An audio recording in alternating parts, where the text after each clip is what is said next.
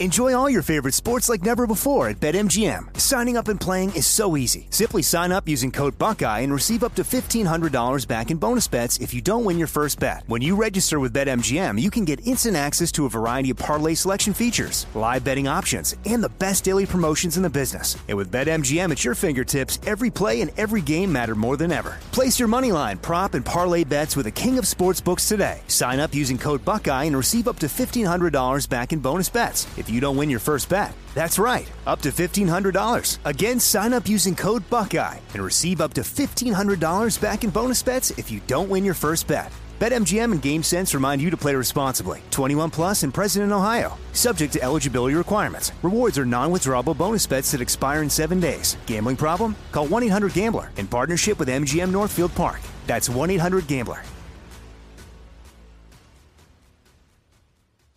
Focus Features presents Back to Black. I want people to hear my voice and just forget their troubles. Experience the music and her story Know this. I ain't no Spice Girl. like never before That's my daughter. That's my Amy. on the big screen. I want to be remembered for just being me. Amy Winehouse, Back to Black, directed by Sam Taylor Johnson. Rated R, under 17, not a minute without parent. Only in theaters May 17th. This is your moment, your time to shine, your comeback. You're ready for the next step in your career and you want an education employers respect. So you're not just going back to school, you're coming back with Purdue Global. Backed by Purdue University, one of the nation's most respected public universities, Purdue Global is built for people who bring their life experience into the online classroom. Purdue Global, Purdue's online university for working adults. Start your comeback today at purdueglobal.edu. When you buy Kroger brand products, you feel like you're winning. That's because they offer proven quality at lower than low prices. In fact, we guarantee that you and your family will love how Kroger brand products taste, or you get your money back. So next time you're shopping for the family, look for delicious Kroger brand products because they'll make you all feel like you're winning. Shop now, in store, or online. Kroger, fresh for everyone. Hey everybody, Robert Evans here, and I wanted to let you know this is a compilation episode. So every episode of the week that just happened uh, is here in one convenient and with somewhat less ads package for you to listen to in a long stretch if you want. Uh, if you've been listening to the episodes every day this week, there's going to be nothing new here for you, but you can make your own decisions. What's facing my books? Your grandmother. All Um, of your all of your grandmothers. Wow, Garrison, my grandmother's dead, so well, that was. they're, they're still Facebooking in the grave. I mean, thank God, no. Uh, I think my grandparents briefly got introduced to MySpace before Okay. being too sick to use the internet anymore. They were on AOL for a while, though. Oh, that's that's quaint. Yeah, they were on AOL for a while. Um, you know, it's uh it's I don't often say thank goodness for Lewy body dementia, but at least it stopped them from from knowing the the horrors that were to come in the digital age. They they got they got right off the bus before things got terrible.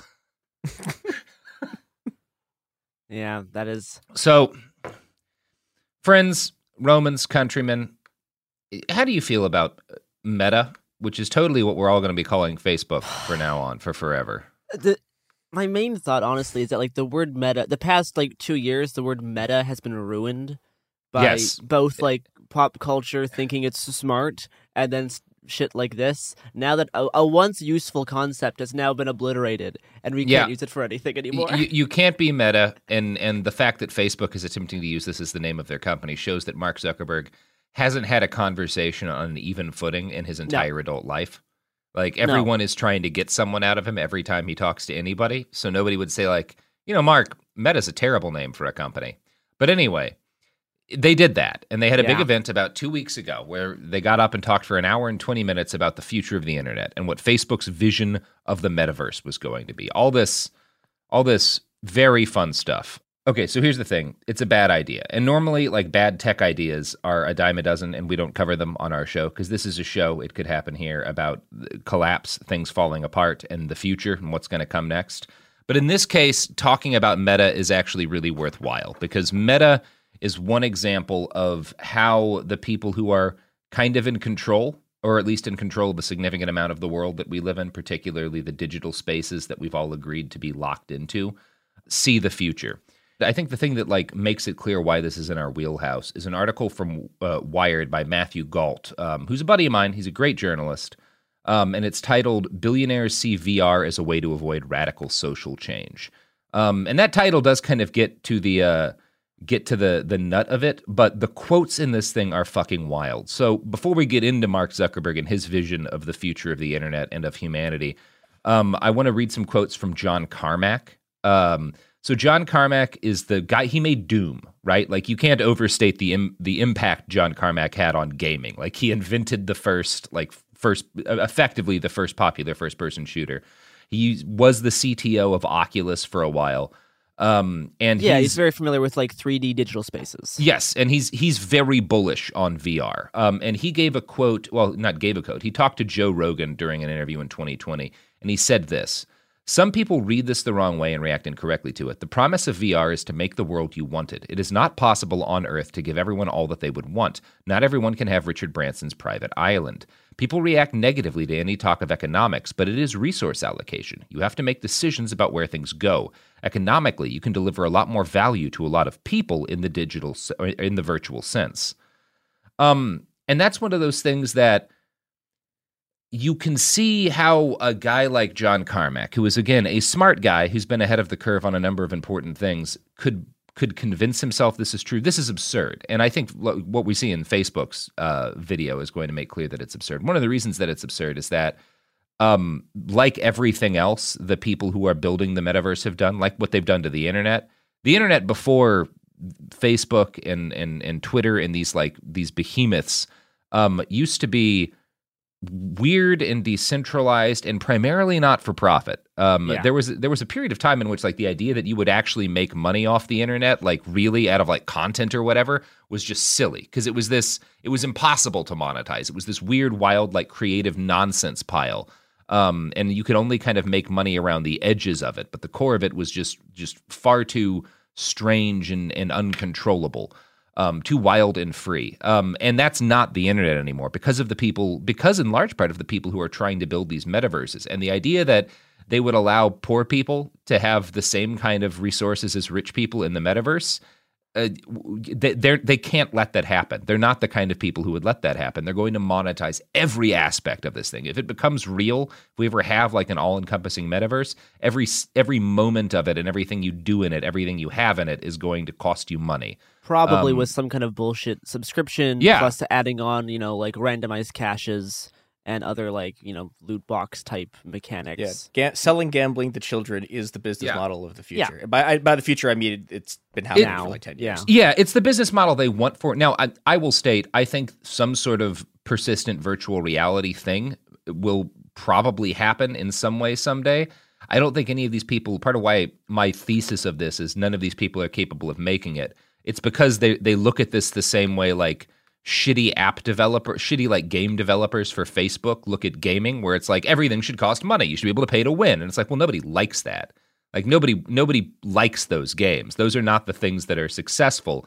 Like and, and it is one of the th- games that comes up a lot when people talk about the metaverse is Minecraft. And what made Minecraft hugely successful and why you can kind of plausibly see like, oh, this has elements of a metaverse where you're everybody's building these gigantic persistent things that you can interact with and that you can make these incredible. And people have made like works of art in minecraft.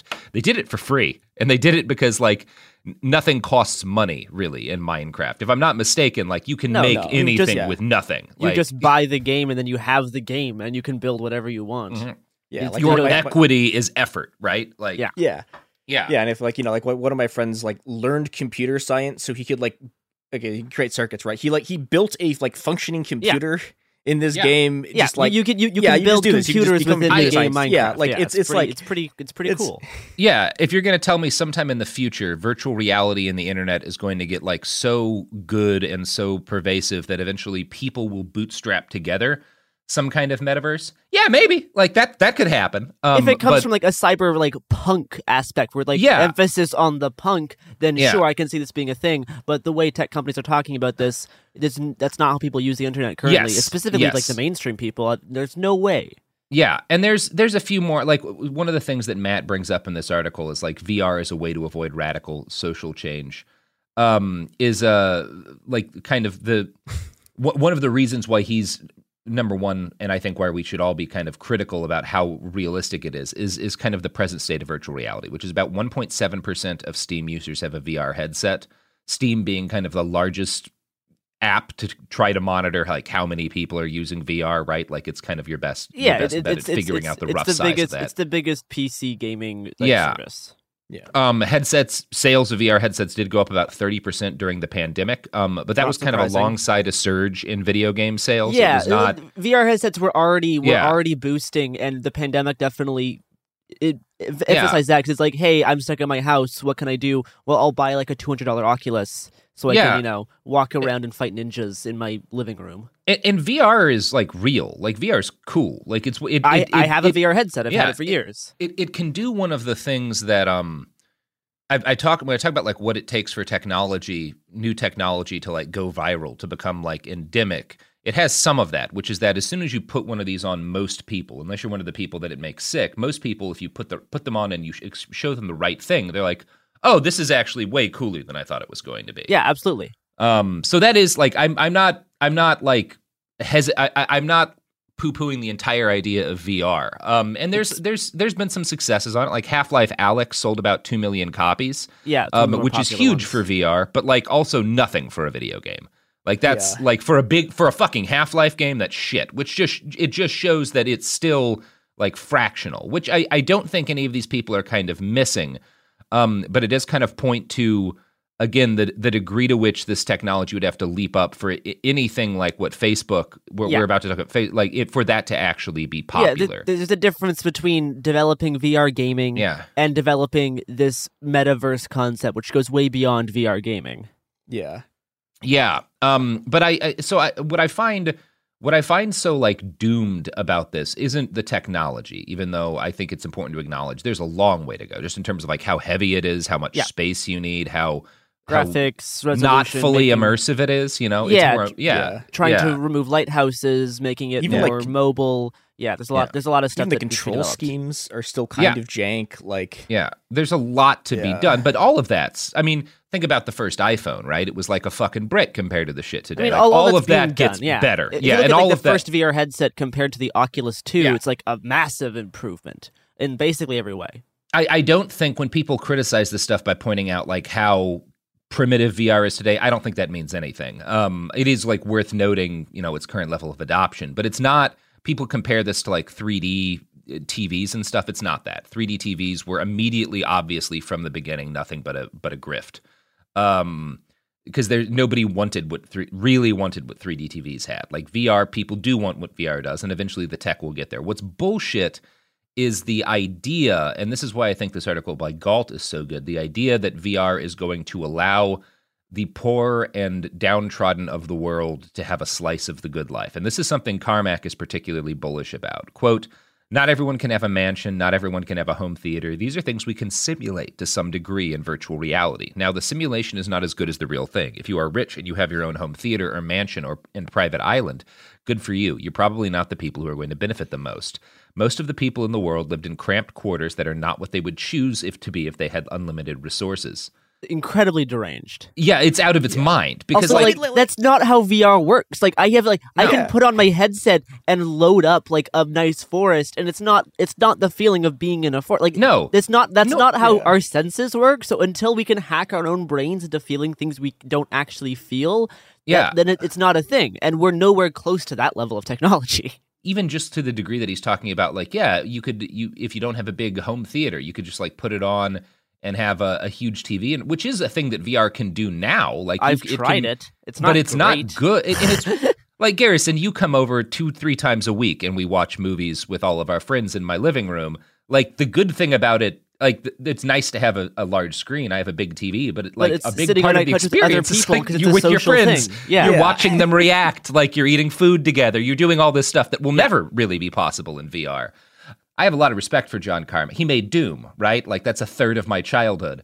Um, he's out of his mind now. If he thinks that that's like what people want, what poor people want, like you've been rich for too long, sir. You you don't understand human No, beings the, the, anymore. the particular type of escape, like using VR as that type of escapism, is totally wrong. Because like Yeah. VR can be escapism, but it's not going to trick you into thinking you're living in a mansion. That's not that's Yeah. not how VR works. Because you're walking around a tiny room in your house.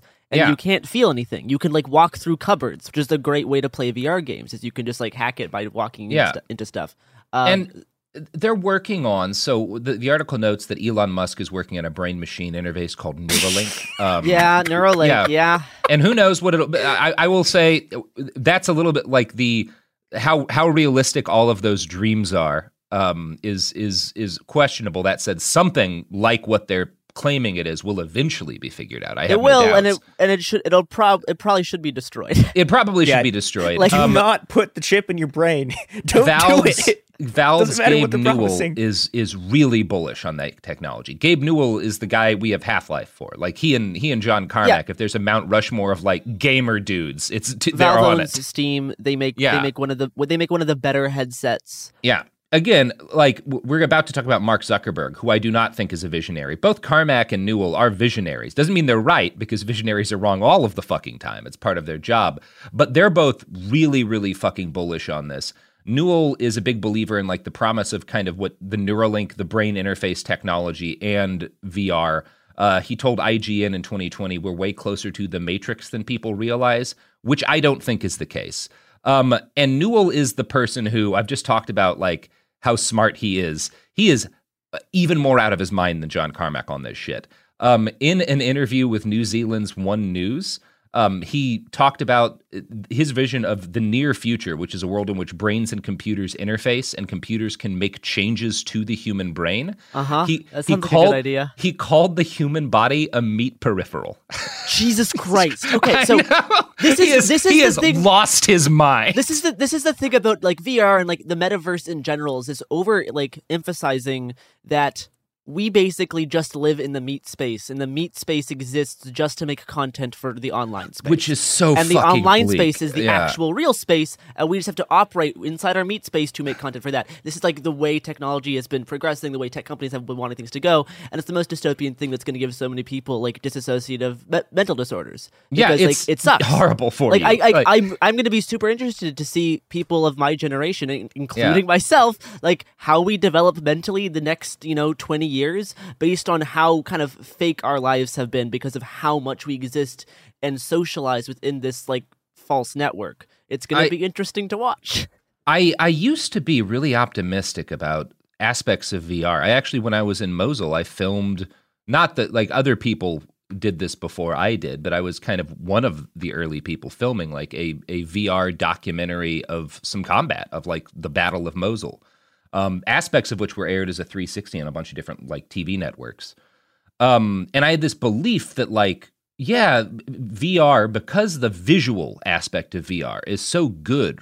You know, you know, even at that point, 2017 was already so good. Yeah. I had this belief that like, well, if you could, because the first time I ever went into a war zone, it was such an affecting experience, and I thought like, oh my god, if you could somehow carve out this moment of experience and like transmit it to other people, maybe that would mean something. Maybe I- it would like have an think that is impact on possi- people. I, I do think that is possible in the long Yeah, term. yeah. I, I think maybe. Well, like we'll Like, see. The question is like, can you, you play, ever like, make people give a shit? Yeah. if, if, if, if, you, if you like horror games, the level of like anxiety and to some degrees trauma of playing a, like a really well made horror VR game is incredibly intense.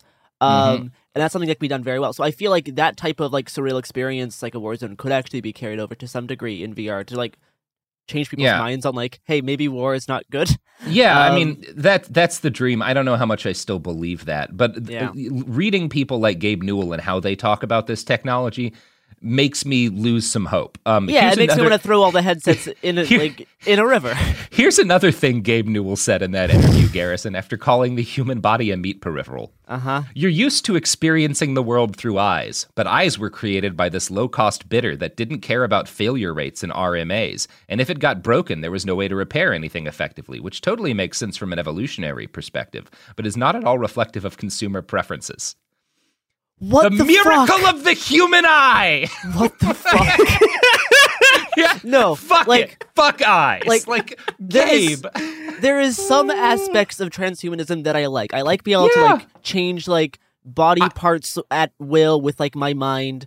But this type of stuff Yeah. makes you want to throw all technology of into course a river. I, I support the idea of like it would be great if when people lose their eyes completely from like shrapnel or whatever some sort of like degenerative disease we could just pop new eyes in there absolutely yeah 100% we start cloning eyes i think that's a great thing but eyes are amazing No, like the yeah, eye is incredible they're, like the most, Yeah. their most impressive camera ever. Like, Yeah. we're nowhere close to replicating the no, abilities of the yeah, human eye. It, it is not a low cost bidder. It is like they're imperfect, like everything that, that is part of the human body. no, but like, they do break he's down. upset that he can't monetize it the same Yeah. way, right? That's Yeah. that's his problem. He's also talking about like, well, they break down. It's like, motherfucker, have you used a computer? You're Gabe Newell. I know you've used a computer. Like, you want to talk about breaking every computer I've ever owned? Yeah, I've I've used Steam before. Yeah. like Yeah, I use. Steam, motherfucker. I like. You, I would rather have my eyes, and I'm wearing glasses right now. Go suck an egg. And it, it goes on because he he he can't stop shit talking like reality. Uh, he talks about like in the in the virtual world he wants to build. Uh, the real world will seem flat, colorless, blurry compared to the experiences you'll be able to create in people's brains. Um, and I want you to keep that in mind, my Okay. my my dear friends and colleagues, Yeah. as we leap now into the Facebook live stream. I mean, first of all, I think would it be worth like explaining to? I know we, we we've danced around what the metaverse is, but for people who are totally unfamiliar, probably- do you think it would be worth giving a general explanation? Yeah, or will that be covered in the Facebook thing? Th- that's kind of covered in the because because this is Facebook building it. But I I, I think we should. I, you're probably right that we should give a little bit of context about like where they got this idea because again, Mark Zuckerberg has never had an he's original not. thought he's in not his the life. first one to do this. Um, no. and and Gabe Newell and and um, John Carmack have had original thoughts in their life, but this is not a, an original thought from any of them. No. All of them, everyone anywhere who talks about the metaverse. Um, is w- whether or not they know it a fan of Neil Stephenson, um, yes, who this wrote is all based on Neil Stephenson books. who wrote a book called Snow Crash, where the point was that in the future, the world is a dystopian, corporatized nightmare. And because things are, in part because things are so bad, an incredibly highly like advertised and monetized, persistent internet called the metaverse that exists all around us and is totally immersive has come to dominate everyday life. Um, and it's a bad thing. Like, Yeah. the, Snow Crash is a story It's of like, not- wouldn't this future be horrible? Yeah, it's not like, hey, this is a cool thing, but these tech guys read this and are like, oh, Yeah. that seems like fun. we could do that. Neil Stephenson, who is yet another person I respect, made one crucial flaw, which is he gave the hero in his book a katana. And because the hero in his Oh, book has a katana, um, everyone was like, wouldn't this be rad if this were the future? Let's make this be the entire future. It's, it's a real abo- tragedy. We do need to abolish katanas. Like, we would save so many mean, lives. honestly, you could probably make a strong case that the katana has a huge chunk of the cultural weight that it has because of Neil Stephenson. Um, Okay. He's a big part of that, right? You know, you've got a lot of movies and stuff too, but but yeah, but like the, the katana cyberpunk mean- kind of melding. yeah, and it's it's a it's a it's a very I mean it's it's a bit dated now, but it's still like a good book to read. Like there's But a I bunch mean, of silly stuff this, like You've seen this replicated in a lot of Yeah. other cyberpunk art. Some better, some worse. Yes, uh, every- some worse. Cough, cough. Ready Player One. Yeah, and every like uh, every um not every cyberpunk sense because there's people like Cory Doctorow who do some really cool shit. Um, but most cyberpunk sense has to some extent um borrowed from from Yeah. Neil Stephenson's work, and Facebook's entire idea is based on this. And so the idea is that it is a persistent. Fully immersive digital world that interacts with the real world. So you can be in VR hanging out with friends from around the world in like a fake living room and then like call someone and see like a video of them in the real world as they're like walking to a concert or whatever and like talk to them and like make plan like that's the idea, right? Yeah. Um so this video, this fa- it opens with you know you've got your your little introduction and music and stuff, and then we see Mark Zuckerberg looking like a fucking golem. An android. Um, yeah, And and the first thing that I really noticed about this is that he talks about how we're all going to do this together, meaning invent the technologies and use cases that are going to make the metaverse worthwhile. Um, and when he says all of us, this is not an internal Facebook video. This is a video. The meta video is heavily angled towards developers um, and investors. Um, and it's been viewed by a lot of people, like 12 million to date.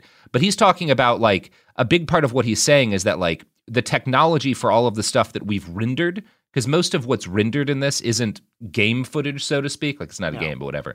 It's here's how it might look if the technology is ever invented. Yeah, like n- Um, nothing. nothing is like in engine or anything close to it. It's Yeah. all. No. It's all speculative. What's interesting about this to me is that he's he is saying we're going to build this together and and sort of acknowledging that like Facebook does not have the capacity to make this thing they've dreamed about, but Facebook's going to own it. So he's a, lot of like this is him tacitly admitting I want to take your surplus value to make a metaverse that I then control and monetize entirely at my own discretion. Which is cool. It's great. Uh, and it's also like I think you know I, I think if, if if you want a sign of where this is actually going and like the actual creativity behind this, like okay, again, everything in that video is a mock-up, right? It looks like dog shit. It's It does. so ugly. It's it- hideous. It looks like a fucking Kinect game. Or like a fucking Wii game, It which does- is yeah. fine for a that's unfair Kinect or a Wii, Wii. game. The Wii but I don't want to live there. Like it's all like weird and cartoony.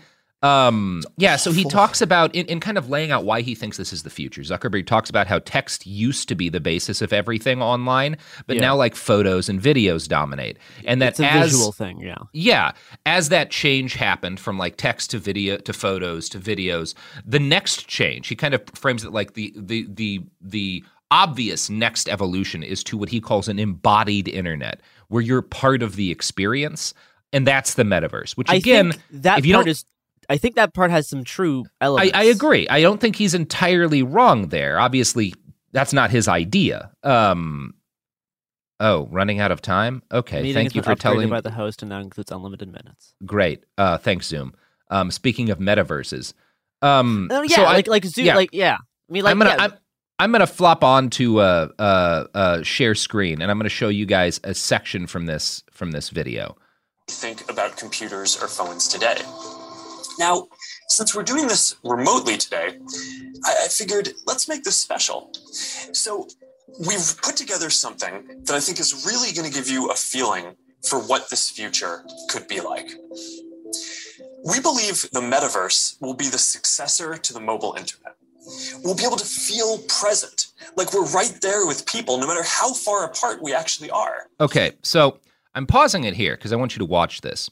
The room that Mark Zuckerberg in is is in. He's not in the metaverse yet. He's in like a house. I think it's supposed to be his house. It is clearly not a place it's human not beings an live. actual house. It has been set dressed. Um, you one of the ways you can tell is that all of the books and picture frames on the bookcase are like the same flat tones. Yeah. Um, because they're not meant to stand out; they're meant to blend in.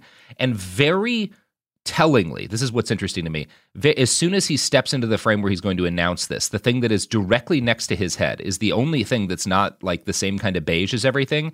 It's a bottle of barbecue sauce that's sauce. being used as the bookend to a bunch of books. Now, Meta immediately after this, like people joked about it online, and Meta started tweeting about it and like trying to make like jokes about, oh, Mark just loves his, you know, his his barbecue so much. Like they tried to turn it into a meme because they think it's humanizing, and and and kind of one aspect of the meme they were putting together is that like oh he just forgot to you know he just he's he's so into barbecue that he leaves his sauce around that was put there on, someone's orders like that was, was planned To, it was to create me. We're seeing we're seeing Marvel do this as well. Yeah. They're releasing promotional images specifically designed to be turned into memes, and it Yeah. doesn't work because it's so obvious. Like, because people are like, you know, yeah, we're not going to use this because it's it's a it's a dog shit horrible Yeah. like horrible cinematography, bad colors. It's it's not a fun meme. But people did fall for the Mark Zuckerberg thing. Uh, like, oh, look at the barbecue sauce. But yeah, no, that was intentional to create like a viral thing to trend. yep yeah anyway i'm gonna let mark uh continue here after i made my little point when I send my parents a video of my kids, they're going to feel like they're right in the moment with us, not peering through a little window. When you play a game with your friends, you'll feel like you're right there together in a different world, not just on your computer by yourself. And when you're in a meeting in the metaverse, it'll feel like you're right in the room together, making eye contact, having a shared sense of space, and not just looking at a grid of faces So that's important because a big aspect of what he's trying to sell here, why he's he's trying to convince people that this is a real thing, is that it's a balm for loneliness, right? Yeah. Um, he is he is and he's one of the people who's responsible for for pushing our society to such an atomized and isolated direction. Facebook propaganda has isolated huge numbers of people from their families. It's um, and of course then there's just the aspect of it that is the lockdown, which has isolated people. A number of a lot of which ties back to disinformation spread on Facebook. But like Yeah. um he's he's he's selling this you know as a this will make you less lonely it'll make you feel like you're all together Yeah. um and it's it's he he specifically says at one point this isn't about spending more time on screens it's about making the time we spend on screens already better um, which is horseshit because as the Facebook papers make clear, Facebook has repeatedly refused to do things that would have reduced the harm of their platform because it would have reduced the traffic that they've got. And I think those are the kind of decisions And- you can, yeah. I mean, and still, like tech technologically, we're still not there. Like when when, when you're in VR, Yeah. you even if you're interacting with other like 3D like personas of people, specifically like VR Yeah. chat was very popular among, among like furries, and I think they are honestly the best example of what the metaverse could actually be. Is how furries use VR chat. Um, Yes. but even still, that is very different um than standing in a room with someone in a fursuit right like it's Yeah. it's totally it's to, it's totally different and metaverses and this type of thing I don't think will actually solve alienation. I, I don't think No. because No. you're not actually touching anyone. Like it's it's No. not it's you're not a- there's still that that that digital fog between you and everything else. Do I think there's some elements of it that could be developed specifically using AR that would make things a little bit cool? Yeah. Mhm. Uh, but it's not going to solve alienation as a concept. In fact, it could actually make it worse. It could make it worse. Like again, there's some use cases for I don't know people who have like ALS. Maybe you could develop some sort of rig that would allow them to interact like Yeah. more with with people around them, and like that could be useful for those people. But like it is not a societal answer to loneliness. And I think one thing that makes that clear is you look at their vision of home spaces. So this is kind of the center of the of the metaverse they want to build. Is everybody has their little digital home um, that you can set up and you can design to your liking and you can buy things like NFTs to decorate it. This becomes a big part of the pitch that like NFTs are going to be in it. And like that way you know that they have at one point like somebody buys like an autographed poster for a, a metaverse concert that's an NFT and they get to put it in their room and know that it's Wow. the only one of those posters or something, which is the dumbest thing I can imagine. Um, maybe it'll work. I don't know. I, I I don't really see how that's any different uh, from an NFT being revolutionary case than like you know being able to buy something in a fucking video game. No, it's it's the, just the way people already hate to do. Yeah, it's it's just Yeah. buying skins or whatever bullshit cosmetic stuff. I want number one of the things that's in, entertaining about this is how bad a lot of the acting is. For all of the money and time they have, like Mark Zuckerberg is a shit presenter, and and this bit where he tries to explain why the home space is so cool, um, and it shows you like the, their home space. It starts at about four thirty on the video if people at home want to watch. Is just a perfect perfect encapsulation of like how inhuman this this world they want to build really feels. What even when they try to present it in its best face. Hey, Mark. Hey, what's going on? Hi. What's up, Mark? Whoa, we're floating in space? Uh-huh. Who made this place? It's awesome. Right? It's from a crater I met in LA. Uh, this place is amazing.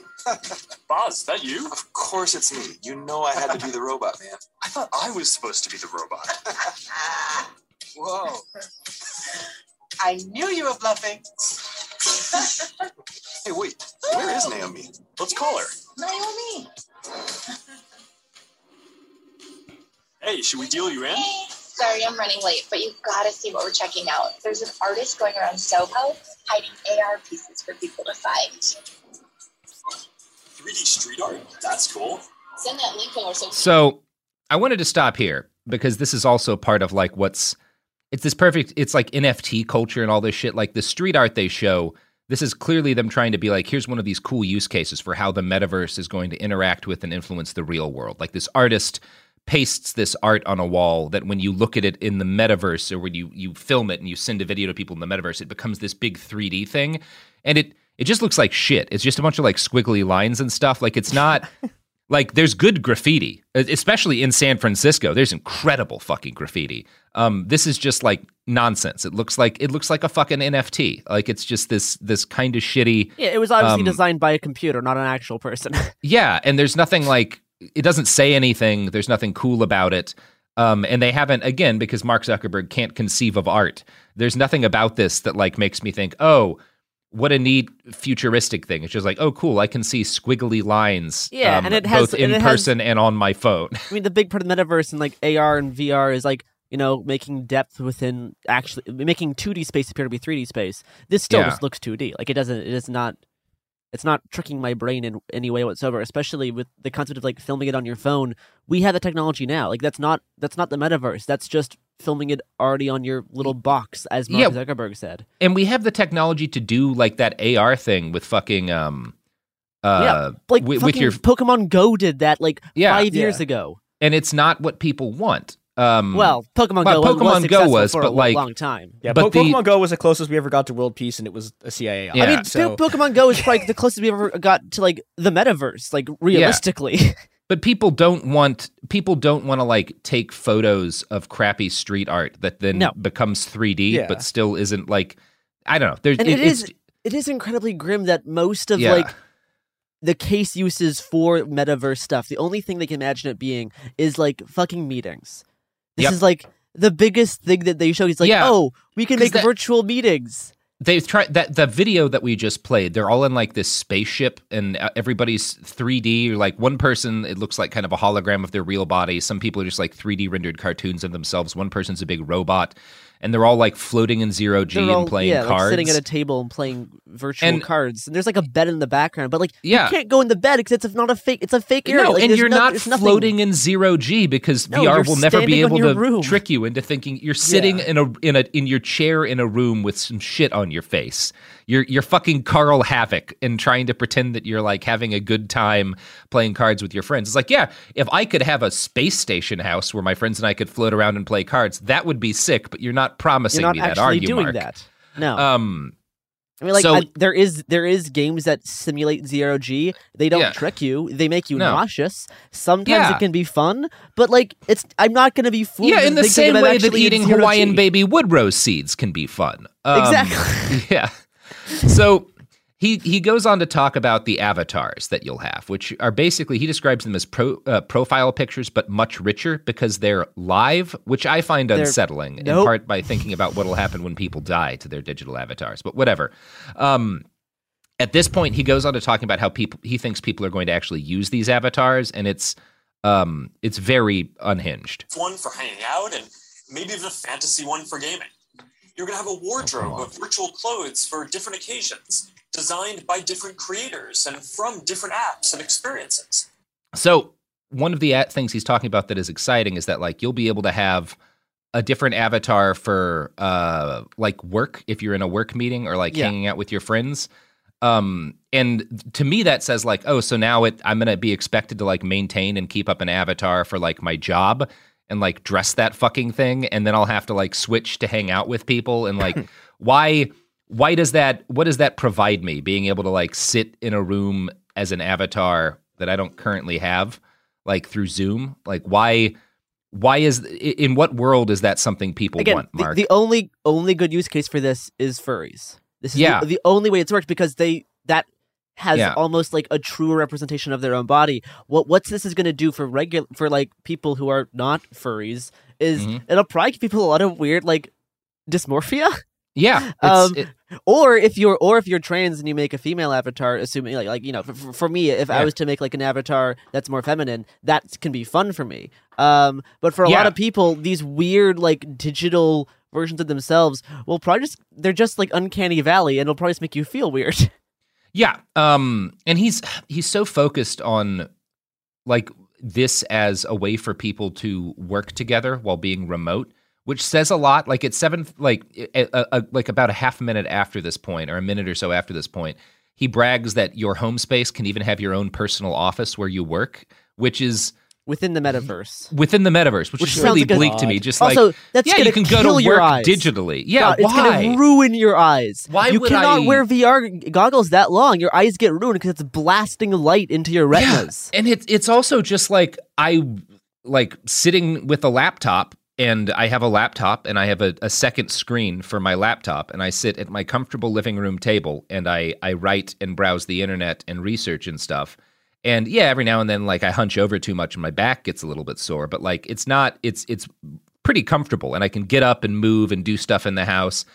Putting a bunch of shit on me and sitting still and like being unable to perceive the world around me and locked into this uncomfortable digital desk because it's later on whenever they do there's this mix of you can see the videos of the the technology as it actually exists and they're aspirational and the aspirational version it's like you're in this gorgeous three-dimensional office that looks yeah, like Yeah, you're playing like a- basketball both Yeah. in real life A and in yeah. the hologram, which is first of all just impossible. Like You're never, never gonna to do. Like, Never, ever going to like, happen. That's just Um, physically impossible. But when you see the clips of like what, because they do have aspects of this built. When you see the clips of like the workspaces they have built, it's like, oh, 80% of my screen is the Microsoft Word app or Excel um, as it or or Outlook as it currently exists, and 20% of it is like the edges of this little VR office. Yeah. So it, uh, all I'm looking at is I'm seeing a full eye version of like whatever apps I'm using. You can yeah, you can you can get a VR headset, you can download virtual desktop, you Yeah. can bring your desktop into your v, into your VR space. It's not useful. Like it's like No. it's Yeah. it's it's novel for the first 20 minutes and then you get bored of it because you realize that you can't actually see your keyboard so you can't type as fast. Yeah. So, There's a great joke about this in the last season of community. Community. Yeah, community has like the best like- example of, of, of the metaverse, where he's like, Yeah. I have because like uh, the, big part of like Epic Games version of the metaverse is like Mhm. interacting with like brands and all Yeah. of your apps within a three three D digital space, which is what uh, the dean does in Community. He has to like Yeah. run to his email, which is yeah, Mhm. like this is a great example of why this technology is never going to actually catch on for regular people because that's not how they use the internet. You you, you don't want to traverse a 3D digital space to get to your email. That's that's asinine. Yeah, and it's there's aspects of it that are asinine, and there's aspects of it that are just, thus just impossible. So, like a big thing that he's hitting on with this is interoperability, which is like you want to be able to trans tra- travel between different apps, between different programs that different people have made, and you want to be able to take like whatever items you buy, whatever NFTs you have with you. Um, and he's talking about like this will work in games. This is a thing that like you've seen people talk about with like the promise of EN- NFTs for gaming. Like you could get an item that like is yours, so they they can't nerf it or or whatever, and like it'll travel for you from game to game. There's a, a developer I follow on on Twitter. He made the game Adios, which is about like a, a a guy who disposes of bodies for the mob and tries to quit. It's a it's a cool game. He's a, he's a good developer. Doc something or other. He wrote a huge article about like why none of this NFTs can't work for gaming. Um, that also hits on like why what Zuckerberg's saying is impossible, which is that like, so you're saying that everyone who makes a game has to has to build in like a way to handle every single item that you could possibly get in the metaverse No, and yeah, everything it that is- you're it's having. a like it- nightmare for it- developers. Yeah, it's it- it's an unthinkable challenge. Um, it's and and like why? And what if a game shuts down? Right? Like, are you saying they have to continue operating the game forever and updating it forever, even once it's no longer profitable, so that you can keep using your item? Like, no, it's just it's it's functionally impossible. Um, but it's it's. I- what's interesting to me is he's talking about all this. He has to know this is impossible. When he does, there's all these scenes, like you said, where people are like playing basketball, and like one of them's in the real world and one of them's in VR, but they're both playing in a real world And they're court. and so the interacting person with the in- ball, yeah. with a with a virtual ball, and it's like number one, how is the person in the real world? How do they feel that ball? He says some vague shit about like haptic feedback, which doesn't work that way. No, um, maybe there's a way if you're wearing like a glove that it could trick you into believing you were hitting a ball or something. Um, And but yeah, like, and like and not everyone's wearing headsets. Like Nah, it's well, they're just it- we'll get to that in part two, the headset Okay. question. Um, but it what what what's interesting is that like a huge amount of the the coolest stuff, the stuff that you can be like, well, that would be neat. Yeah, if I could fucking if I could fucking play um, pool with my friend in Germany, and it would feel like we were both in the same room, um, even though only one of us is standing around a real pool table. Yeah, that would be an amazing feat of technology. It's never going to happen. Um, certainly not in any kind of reasonable time frame. Mark knows that. All that is going to happen at most is like a digital conference suite that like is damages people's eyes and brains. Um, and he knows that, but he's angry that Zoom beat him to the to the punch when the pandemic hit. Um, and this is his like that's kind of one of the sinister things about it. Um, there's other sinister shit which we'll talk about in part two. But you know what, guys? It's time to end part one. This is enough for part one. We'll we'll we'll talk more about we'll talk about what's really frightening about a lot of what Mark's trying to build in part two. But for right now, I want to talk about ending the episode, which I guess I just did. Goodbye.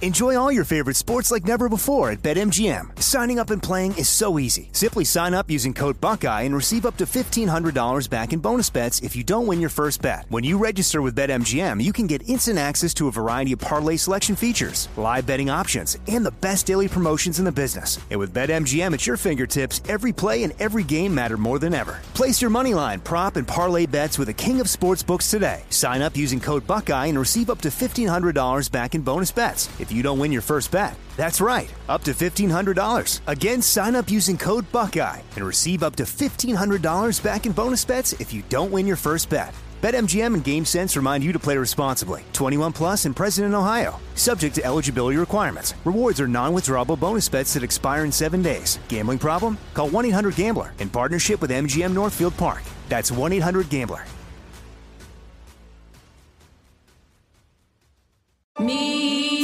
Features presents Back to Black. I want people to hear my voice and just forget their troubles. Experience the music and her story Know this. I ain't no Spice Girl. like never before That's my daughter. That's my Amy. on the big screen. I want to be remembered for just being me. Amy Winehouse, Back to Black, directed by Sam Taylor Johnson. Rated R, under 17, not a minute without parent. Only in theaters May 17th. Like many of us, you might think identity theft will never happen to you. But consider this there's a new identity theft victim every three seconds in the U.S. That's over 15 million people by the end of this year, equal to the populations of New York, Los Angeles, and Chicago combined. Even worse, identity theft victims often don't even know they're victims. That's why Lifelock Identity Theft Protection alerts you to identity threats, even the ones that don't show up on a credit report, like data breaches, fraudulent bank transactions, loan and credit card applications, and crimes committed in your name. If your identity is stolen, your own dedicated Lifelock US based restoration specialist will work to fix it. Lifelock protects you in ways that you simply can't on your own. Join now and save up to 25% your first year at lifelock.com slash news. That's lifelock.com slash news to save up to 25%. Identity theft protection starts here. This is it. Your moment. This is your time to make your comeback with Purdue Global. When you come back with a Purdue Global degree, you create opportunity for yourself, your family, and your future. It's a degree you can be proud of, a degree that employers will trust and respect. Purdue Global offers working adults like you over 175 flexible degree programs to meet your specific career goals. These include associate, bachelor's, master's, and doctoral degrees and certificates. Purdue Global degree programs range from nursing to business to communication and more. Whatever your interest, we have the degree that will move you forward. You have the knowledge, you have the experience. Now it's time to get credit for the work you've done and earn the recognition you deserve with Purdue Global, Purdue's online university for working adults. You know you're worth it. We do too. So don't wait another second to get the degree that will take your career to the next level. Start your comeback today at purdueglobal.edu.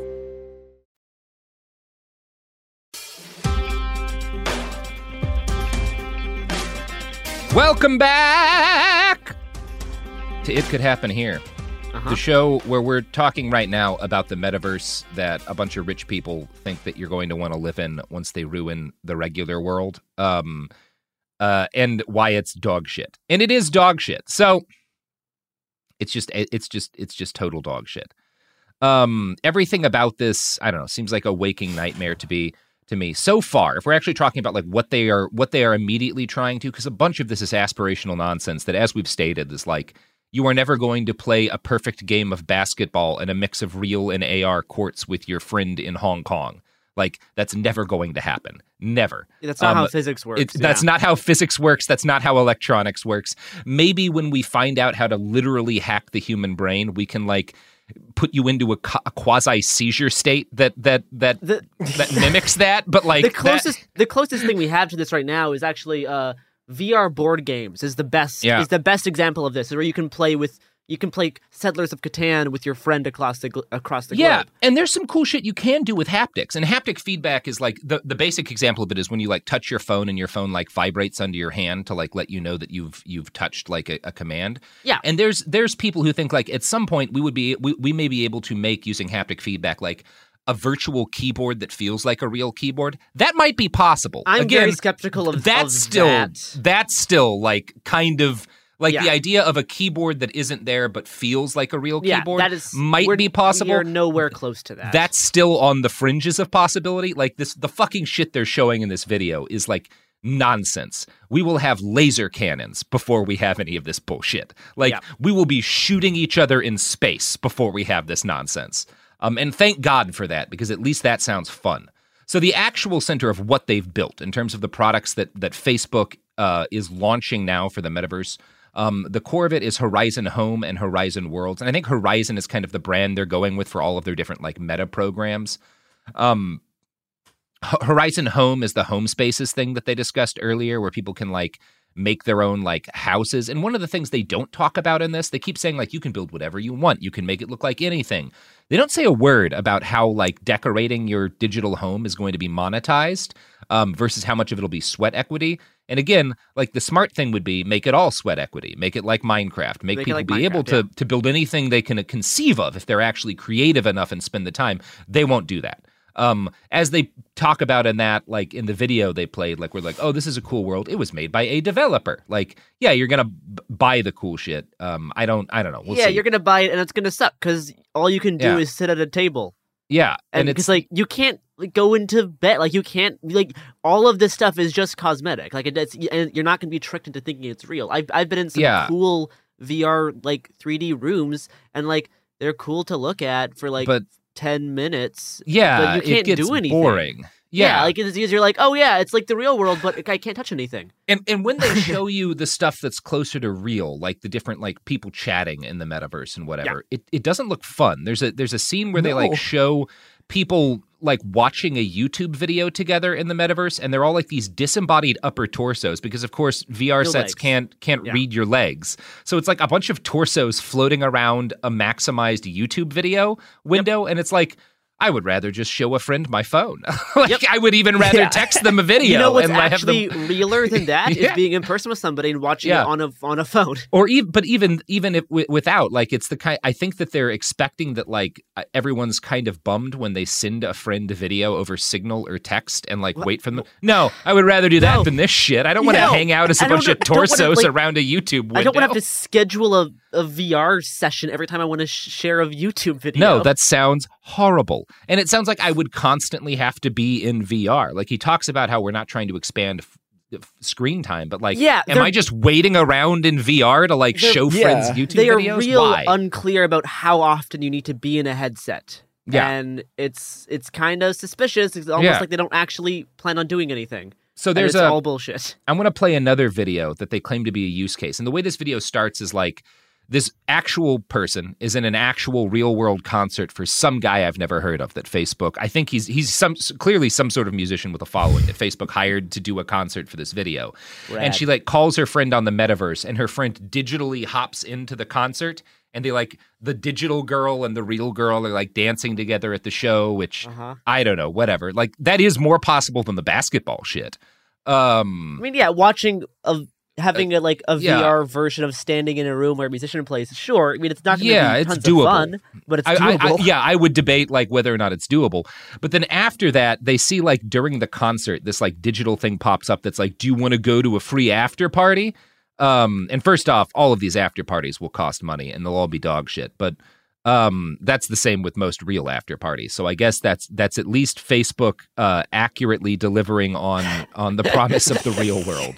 Um, but I, I want to play like what happens in this metaverse after party that these two both hop into digitally after one of them. So like as this starts, the lady who was actually at the concert like sits down at home and gets into the metaverse. Imagine your best friend is at a concert somewhere across the world. Uh. What if you could be there with her?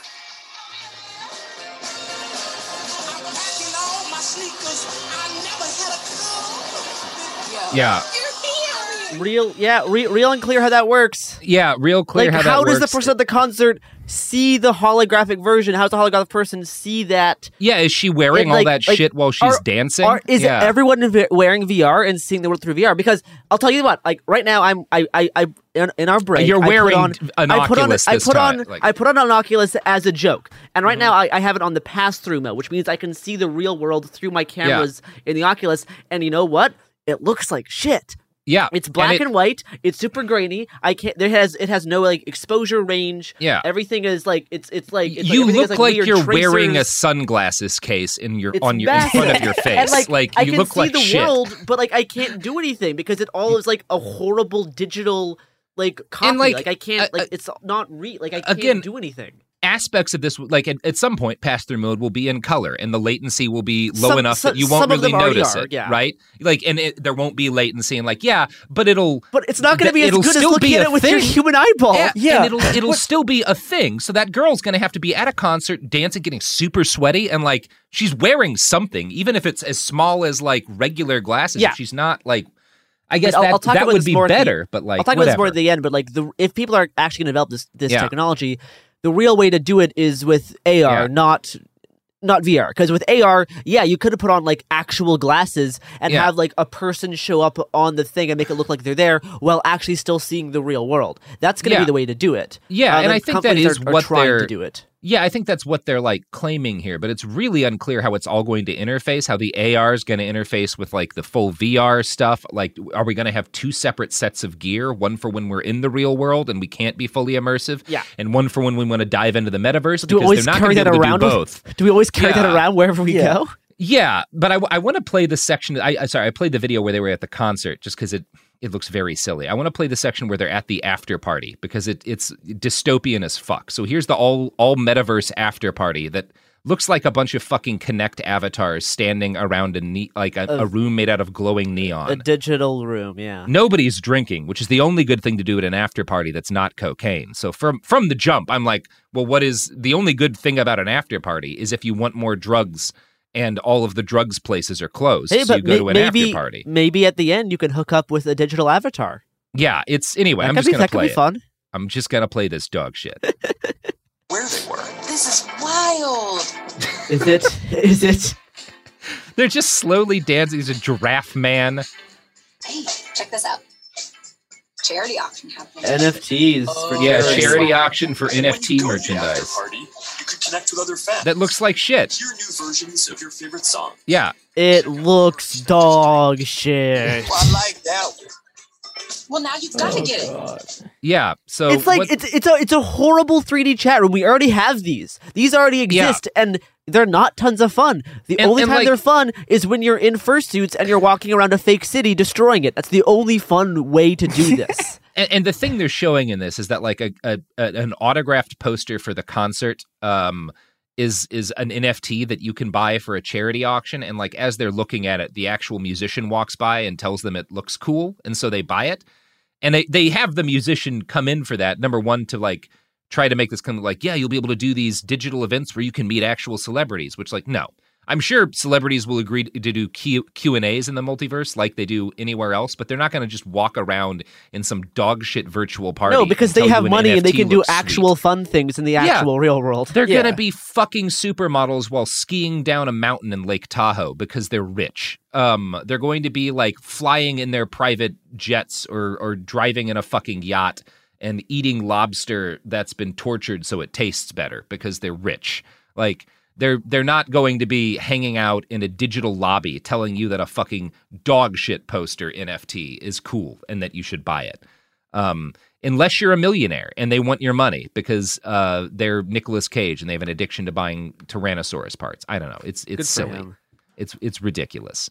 Um, yeah. So one of the things that I thought about when I was watching this is like the concept of metaverse culture. Um, so like at some point, if this is a thing, there's going to be like like if there ever is a metaverse, people will develop a culture for it, just like they've Yeah. developed a culture for Twitter, a culture for Reddit, a culture for Facebook, just as there were like internet culture or was Final internet Fantasy, World of. Warcraft. Yeah. Yeah, it happens with every community you make online. Um, and and that's the thing. Like, there's no, I see no space in this thing that Mark Zuckerberg has envisioned as he is presenting it for organic Yeah, no. evolution of a None of culture. the things in here are gonna make people want to form a culture around it because it's all. Yeah. It looks like it looks like boring yuppie shit. All of it. Yeah. Like none of it is actually looks cool or fun. and Like, none of it none of it is he's not talking about any of it with like the there's no there's no openness in it like there's no, i don't see where a culture could evolve and if one does it's going to be directly like in opposition to facebook moderation um like yeah it, um it, well, yeah, and I mean, and there's there's an extent to which like they can't, right? Because like, if if you actually let people just like do things, like imagine the griefing that's going to happen in one of these Yeah. spaces, right? Like every person's avatar is going to be like sixteen thousand dongs. Yeah. like that's just that's literally that's all it's going to be. Like this is this is this is what Twitch looks like, right? Like every Yeah, and it- Twitch chat is just a guy posting a Hydra made of dongs. Like it, like they, they- none of none of this can actually work if you let people do literally anything. But if you don't let people do anything, like why would you? no one's gonna like- want to do it. Yeah. And yeah, like how, how are you going to sell them this crap? Like, the, once upon a time there was a game called Second Life. I guess it still exists, but It still people were exists. talk people talked about it the way they're talking about the metaverse now, and that Yeah. became just like it, it. It was never that. But there was like this beautiful moment where this, I think Anshe Chung was her name. Um, this like culture writer kind of uh, expert lady was like doing a Q and A in Second Life that was like billed as being this like big event for the platform that was going to like make people take it seriously. And a bunch of like users showed up and made a bunch of floating dicks like float through the room during the interview so that like while this person was trying to talk seriously about second life just like floating cocks were zooming past her head the, the entire time. And it was extremely funny. And it's it's exactly the kind of thing that like yeah mark that's what all of this is going to look like. Any mass event is going people will find a way to grief it um and that will in fact be the thing they most want to do is That grief will it. be the and- and- actual culture part. Is Yeah. fucking with Facebook. yeah yeah, but like you know, but the, the part about that that sucks is like, yeah, you know, like you're you're in a virtual reality thing, right? So like, okay, what are people going to do in a virtual reality? It's well, okay, you're gonna get you're gonna get a bunch of neo Nazis like Oh, figuring out a way to like show you just like the worst shit you've ever seen in your life. Like it's, it's gonna it's gonna be all the stuff from the 2000s where like like, half of the internet was just like a video. Of, well, I- this is 2010s too. Like half of Twitter is just beheading videos, except now it's in Yeah. VR. It's like yeah, and yeah that's imagine isis in the metaverse it's going to be Yeah. amazing That's Oh, some of that's even already happening in like VR Yeah. social media apps. I know of a few specific Nazis involved in January sixth who networked and met with people via uh, specifically uh, VR chat.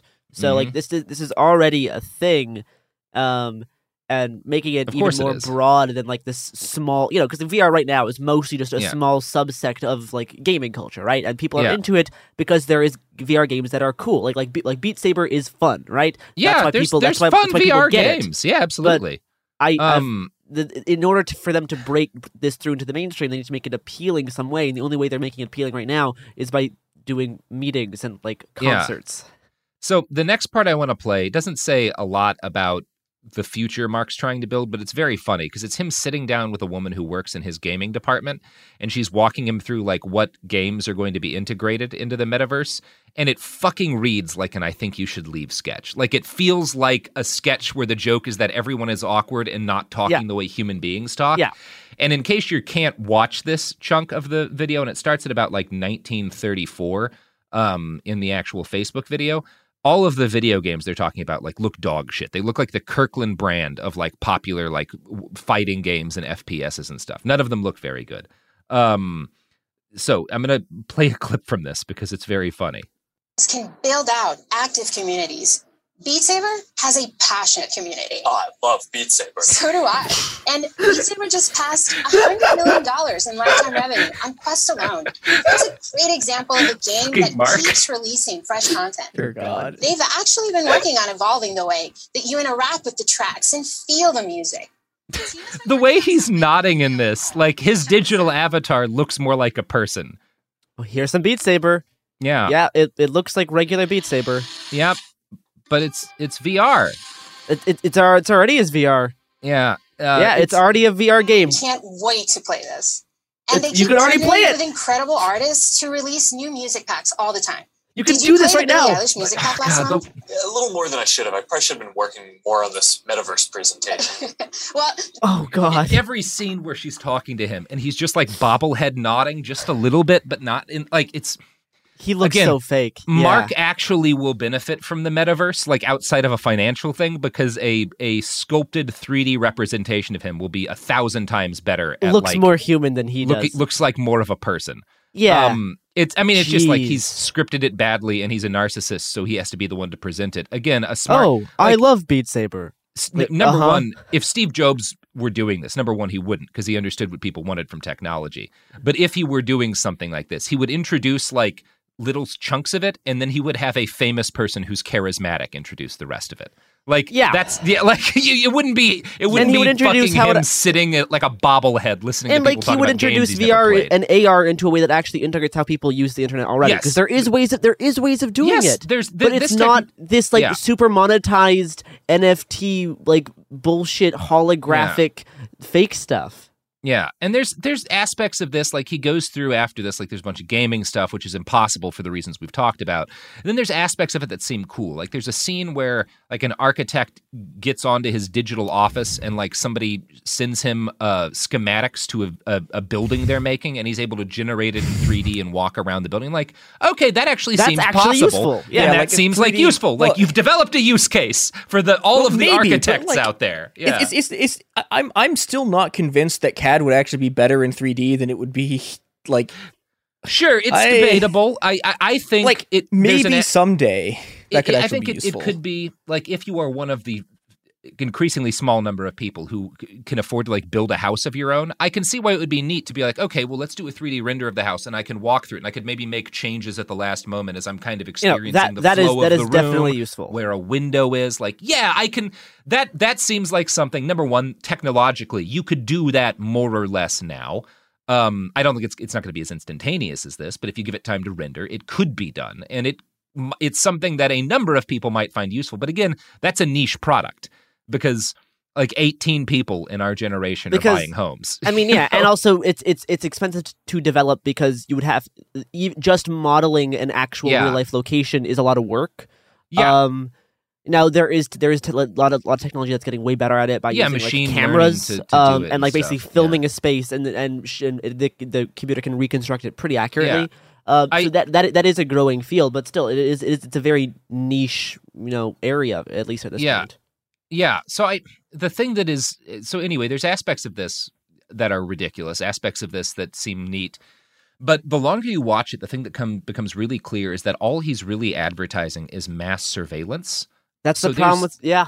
Yeah, there's a point in this video where they're showing you how they can like map a real world location so you can be in your actual house, put on your VR glasses, um, and it can map the uh, your actual home digitally in real Yeah. time. And as you in as you pick up real things in your house, you you see them being picked up in VR, and presumably other people in VR could see it. which we are Um, not quite there yet. I, I stay pretty up to are date not. in VR technology. We're getting close to this, but we're not. Yeah. We're not quite there. I mean, we, we're we're actually we actually are aware what they show in the video, and I, I'm going to play you a second uh, from it because I want to show you for something like, here. At least I mean, like Well, for like consumer products, we're not we're not at this point yet. Yeah, and I I, I want to show you uh where we are because th- th- this video they're showing like actual footage, so they have built this thing, but there's a catch, and so I'm just going to play it right now.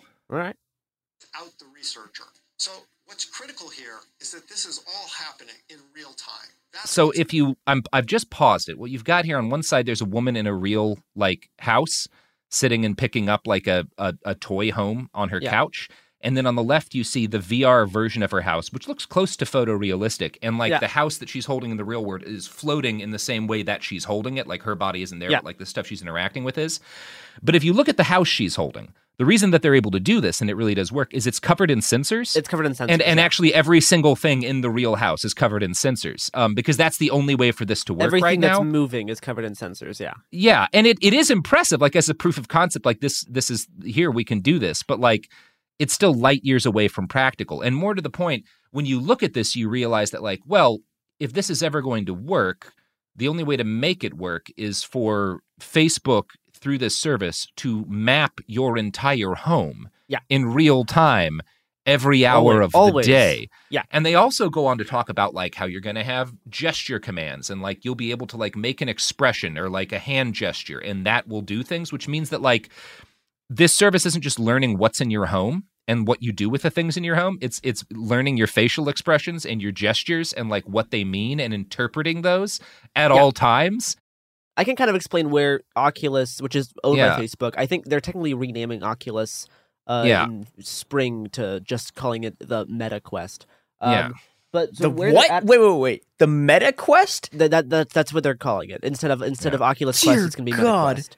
Um, Okay. so where where they're at right now is basically uh, the only kind of real world interactivity that they have for their VR headsets. Again, for like the consumer models, I don't know what's in like development. Mhm. Um, is uh, hand tracking. This this is the thing they've been working on for a long time. Is that you put on the headset and Yeah. the camera, like the cameras and depth sensors built into the headset can see your hands. And like you said, you have like gesture controls uh, where you can do certain things with your hand and it'll make certain things happen. This is the only interactivity that, that we have. It's okay. It's not perfect. Like it's it, Yeah. it is it is better than a lot of the other hand tracking s- systems from other companies. But like it's it's it is very much a work in progress.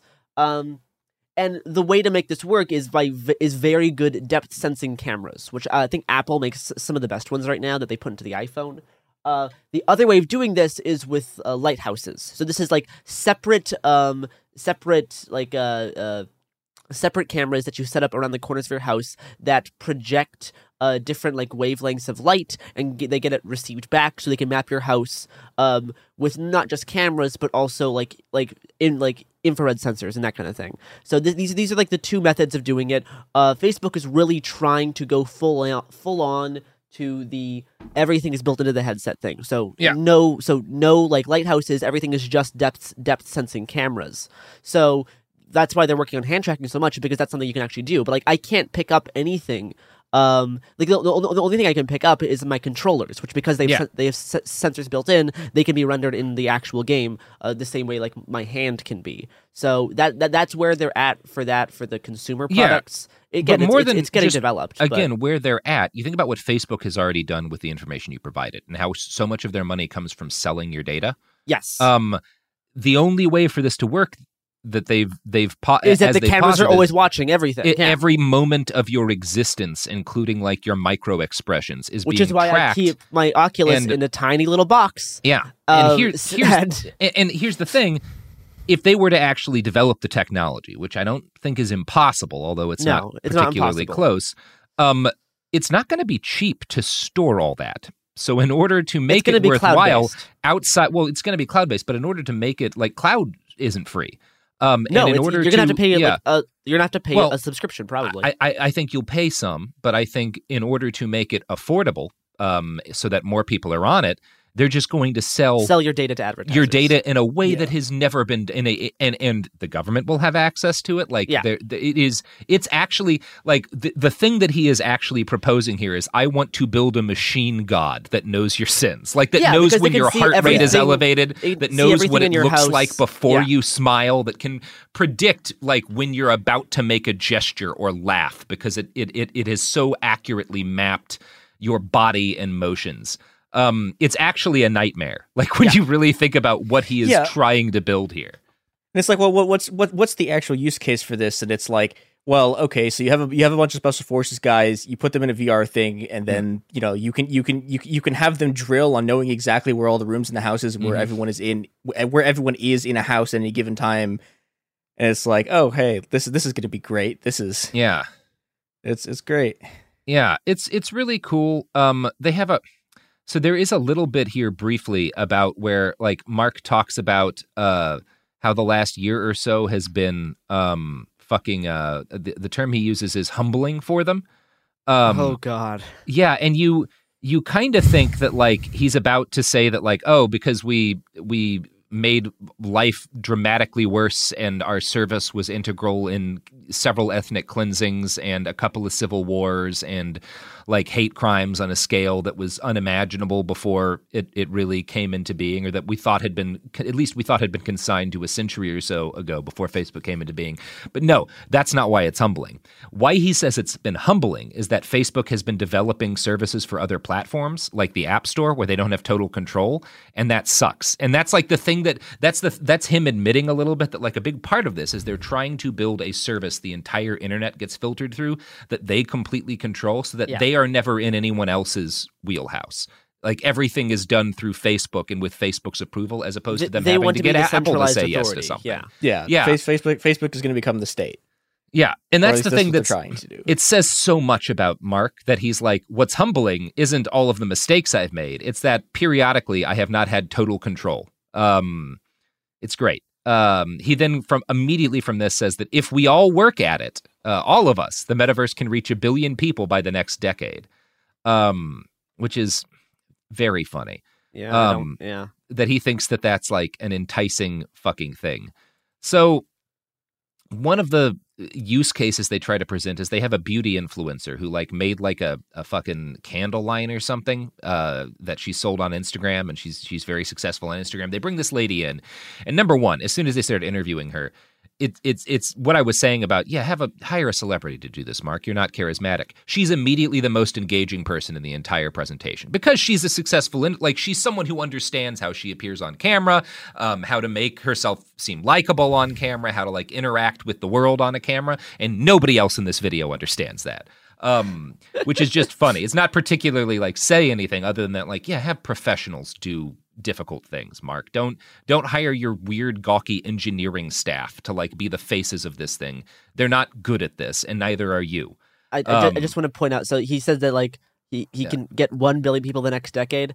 So far, there's only been 16 million VR headsets sold ever. Yeah.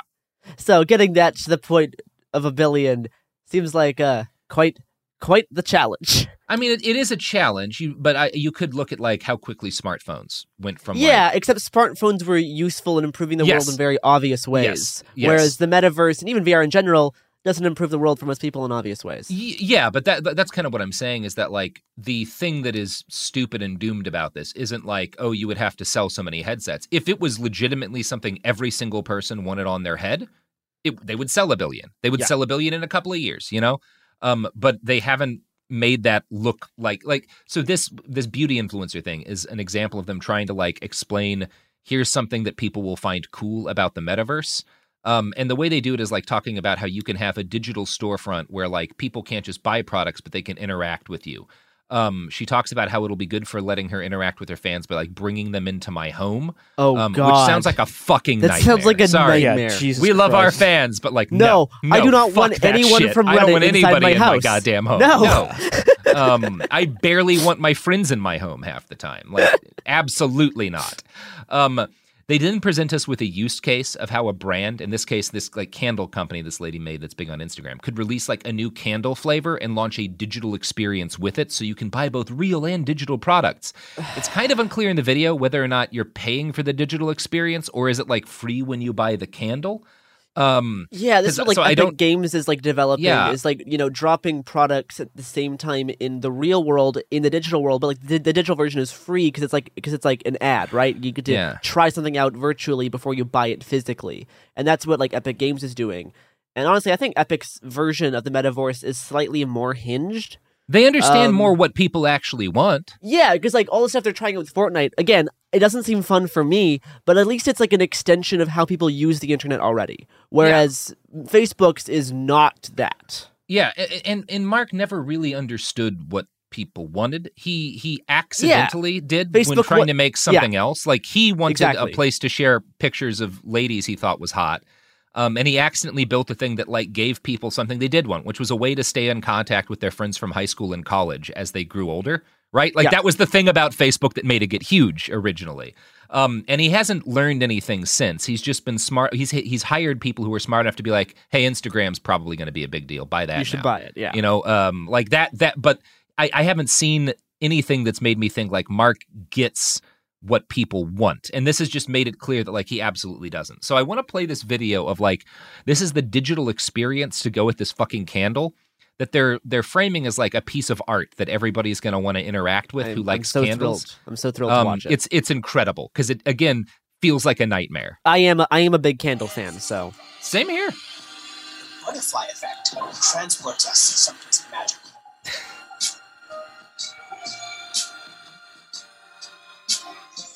It's like a shitty arboretum. I I don't see what this, ha- what this has to do with candles. So, Jackie, as we walk through this amazing world, what does the metaverse mean to you? I just feel like this is like endless possibilities with my imagination. I can't even begin to imagine. But I I don't understand. What does that have to do with candles? I don't- yeah, like they have again like there's nothing. I can in walk they talk around about digi- like why can't I begin to imagine all the things people are going to do? I can Well, walk around digital spaces on my quest. Yeah. It's again, it's fun for like 30 seconds, and then you see everything, and you're like, oh well, I can't touch it or smell it Yeah. or actually feel it or do anything. So I'm gonna go back and have a soda and I don't know, Yeah. play and like read a book or something. like, and they, they, they've brought in this influencer who like used one of their other services in a way they hadn't initially intended and was successful in that which is not a bad idea on its surface like yeah bring in creative people and let them play around and make something new to show people how exciting this is right that's the smart thing to do but all they've presented is like look it's a tiny little weird arboretum you can walk around in after buying a candle and it's like well I like candles, but that that's doesn't a, fun. That, doesn't sound like a fun addiction. to It's a not candle like- buying The process. whole part of the metaverse is like making like interactivity more, like be, be able to interact with with digital things, and like that's not interacting. That's just walking around. Like unless I can like take a like a bazooka and blow up the arbor like ar- or fuck the candle, you know? or Let fuck me the fuck candle. the like, candle. That's that's like, like you have to do something. Like all of the VR games that are fun, like like like like like uh, super hot or so, like something. It's about you know picking up objects in VR and throwing them at people. That's fun. Yeah. And you like oh, so unless I can pick up this candle and assault people with it in the game, I don't see what really the drive like what's what's exciting about this. You were saying something, Chris?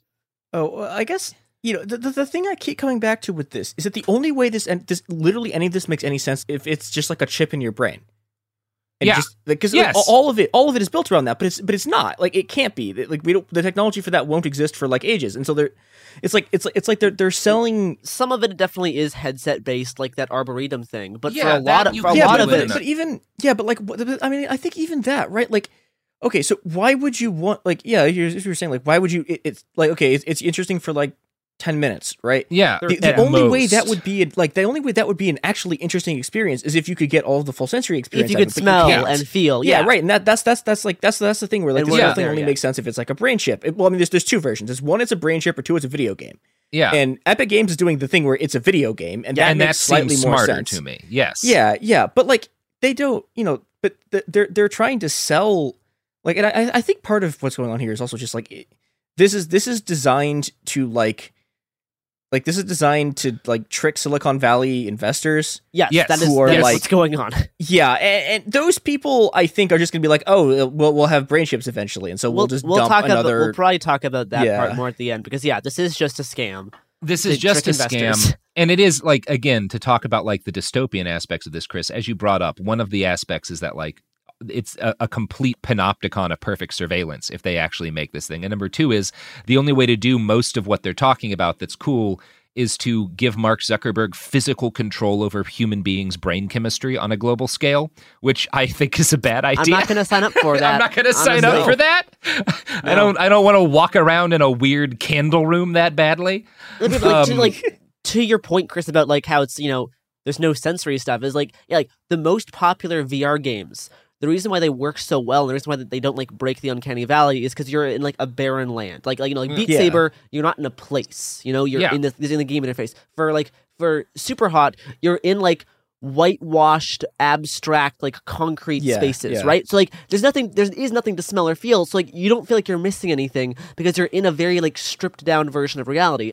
There is a, a really good uh, VR game. I forget what it's called, but it's, it's based on like an office, and you're like fighting robots to break out of like this capitalist office room. And it's cool because like yeah, it's miserable because it's like it's like an office space. You feel like you're in an office because it, nothing about it's exciting, right? VR Yeah. games that are in like lush worlds, th- they feel so much more like disconnected Yeah. because you have like a weird like you have you Yeah. have like you have like an uncanny valley thing, but ex- instead of like a face or a person, it's like an environment. We're running low on time. I want to move to something that I think is important here, which is there is one moment in this video where they try to address the fact that they've done a tremendous amount of damage to the world and have f- repeatedly failed to like uh, anticipate dangers that their services have. So they need to like deal with that at some point. And this is like, well, what about if like, what about bad things that could happen? What if like, what about like unintended things? What about like ways in which this could be harmful to society that you haven't foreseen? So because they're not completely stupid, in order to address that, they bring on um, a well dressed, uh, or not well dressed, but they bring on like a friendly British man um, who kind of kind of reads as like a like a scientific kind of expert guy. They bring on a, a, a charming British person to like talk about how they're going to not not destroy the world, and this is very telling. so far. It's it's such visionary stuff. But as you mentioned early on, with all big technological advances, there are inevitably going to be in all sorts of challenges and uncertainties. And I know you've talked about this a bit already, but people want to know how we're going to do all this in a responsible way, and especially that we play our part in helping to keep people safe and protect their privacy online.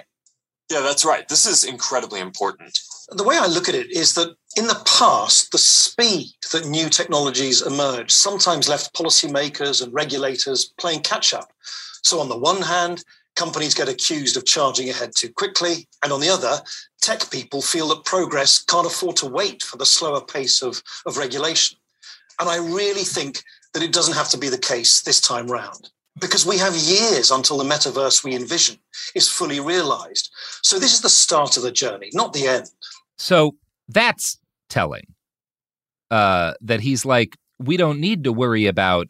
Like we don't need to like uh, uh, it'll be need to worry about fine. ethics We'll- it'll get regulated it. properly. It'll be safe enough because it's going to take so long to figure all this out that surely we will anticipate and deal with all of the potentially toxic side effects of this technology ahead of time. Um, and if you believe that, I would say take a look at Facebook's track record with that kind of thing. Yeah. Um, but they are smart in having a charming British man do it. That's the right guy to have in, in in the only aspect of good casting in this. That is the right guy to have come on and try to allay people's fears Yeah. um, that this will destroy society. You bring a you bring a charming British man in. You know that's how you do that kind of thing. Um, that's when I get canceled for the things I've been doing overseas. Um, I'm going to hire a British person to defend myself. it's Do they make any more comments about like AR glasses or VR? Yes, like uh, quite a few. I wanted to move on to that, um, even though yeah, we're we're so.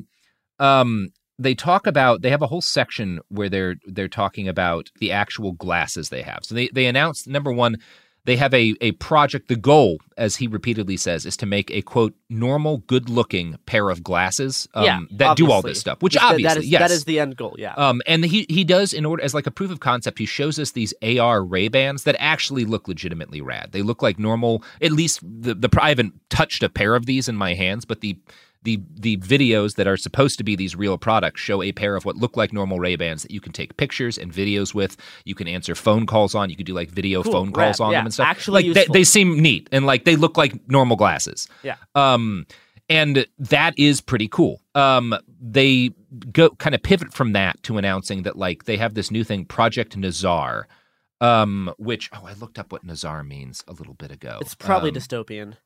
uh, no, I think it was just yeah. Uh, it, it's a town. Oh, it's a surf spot, right? It's a place in I think Portugal where there's like great waves, and Mark Zuckerberg's really into surfing. He plays a surfing game at one point in this that is one of the most um, Embarrassing things. I embarrassing things Yeah. I've seen in my entire fucking life. Um, but yeah, so Project Nazare is the, is supposed to be like the first true like VR glasses. So they they do the the good thing, which is like here's the real technology, these Ray Bans, and look, these are pretty neat. Obviously, that doesn't come close to what they're promising.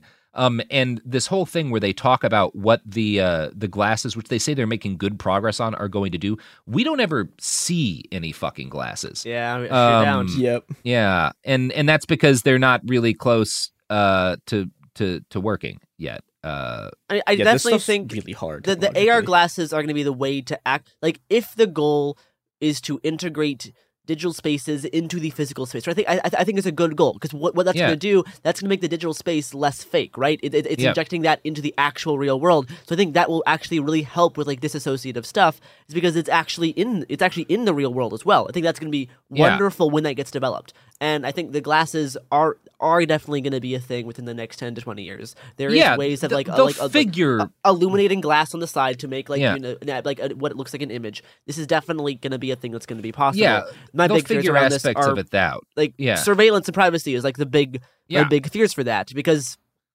we're nowhere close to hacking the brain enough to feel sensations. And like the only thing like I've played a lot of VR. The only thing that you can feel in VR is fear.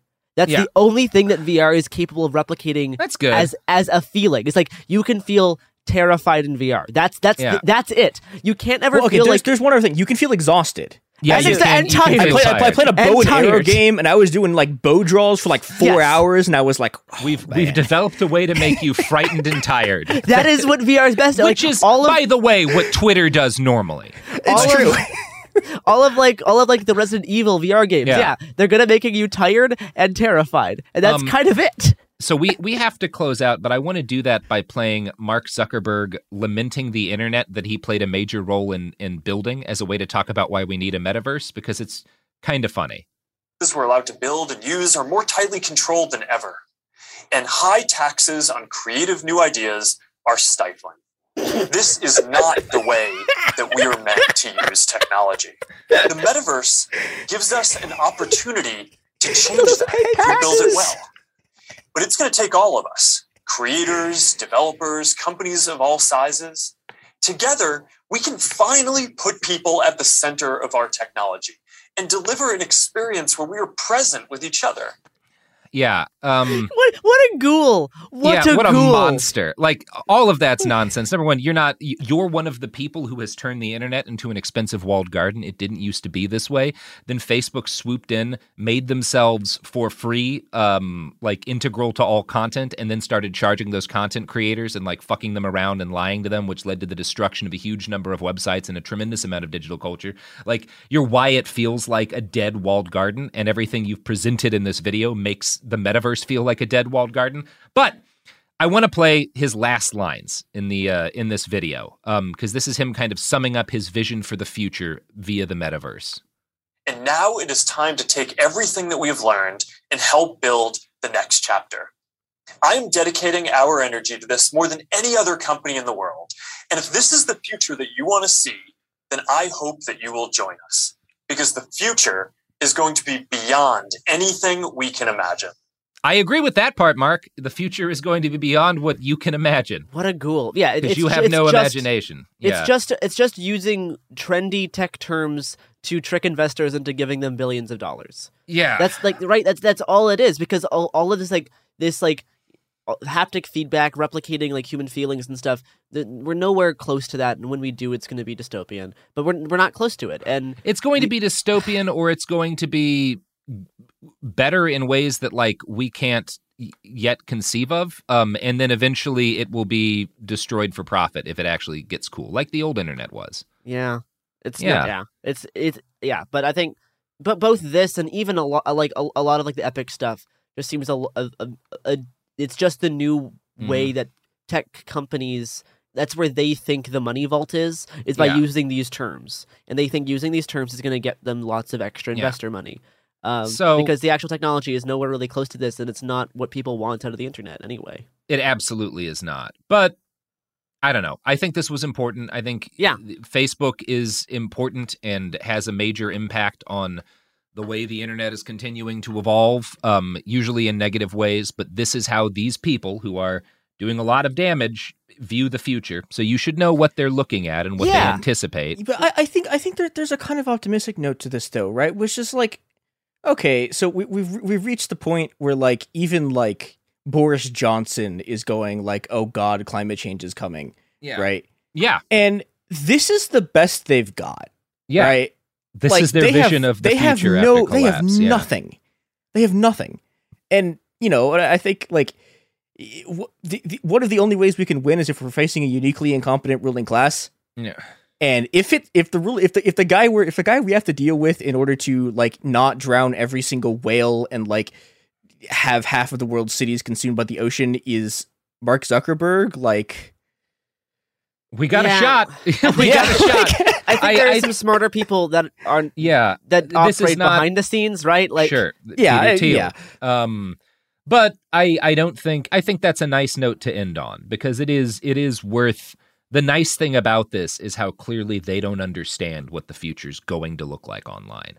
Yeah. Um, they have ways in which they're trying to direct the future, and aspects of that will come true. Like their VR will succeed in some form at some point, and it will be potentially an unprecedented surveillance breakthrough that I mean, is- like- has some unsettling implications. Yeah, and as like well as some positive metaverse, ones. Metaverse stuff's getting developed by a lot of other stuff. I think the the move by Twitter to create like this like uh they, it's called like t- like Twitter Spaces, Yeah. where it's like this like you know ch- basically like voice chat room. Like a lot of people are moving towards this concept where we try to like in- inject more like in person in- interactivity into this virtual framework. Right? We Yeah. saw this with like uh, with like a Clubhouse last year during during the pandemic, where people Yeah. like watching like Netflix in the quote same room. Right? Yeah. Like we're seeing people try to do this with varying mixed, mixed success, but this is the way tech is, is is inching. So it is a good idea to keep your eye on it because yeah, it has a lot of implications for like So- privacy and advertising and all that kind of stuff. We'll continue to cover aspects of this, talk about the technology, talk about the surveillance implications, talk about the visions these people have. But I think to, this has been these episodes have been useful in like here's what Mark thinks is coming. Here's what Facebook Yeah. is pouring like ten billion dollars into. It's dumb as shit. Have a nice day.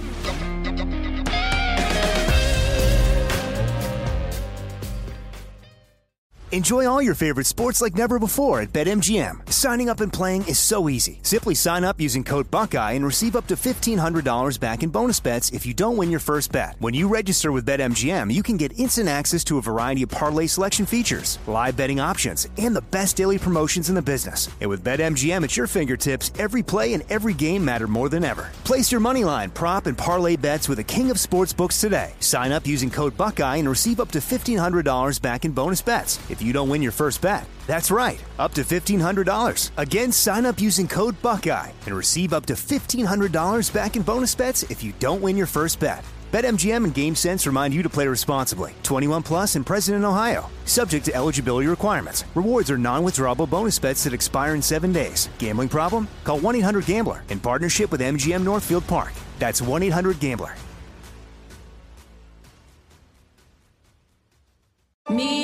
Focus Features presents Back to Black. I want people to hear my voice and just forget their troubles. Experience the music and her story Know this. I ain't no Spice Girl. like never before That's my daughter. That's my Amy. on the big screen. I want to be remembered for just being me. Amy Winehouse, Back to Black, directed by Sam Taylor Johnson. Rated R, under 17, not a minute without parent. Only in theaters May 17th. This is it. Your moment. This is your time to make your comeback with Purdue Global. When you come back with a Purdue Global degree, you create opportunity for yourself, your family, and your future. It's a degree you can be proud of, a degree that employers will trust and respect. Purdue Global offers working adults like you over 175 flexible degree programs to meet your specific career goals. These include associate, bachelor's, master's, and doctoral degrees and certificates. Purdue Global degree programs range from nursing to business to communication and more. Whatever your interest, we have the degree that will move you forward.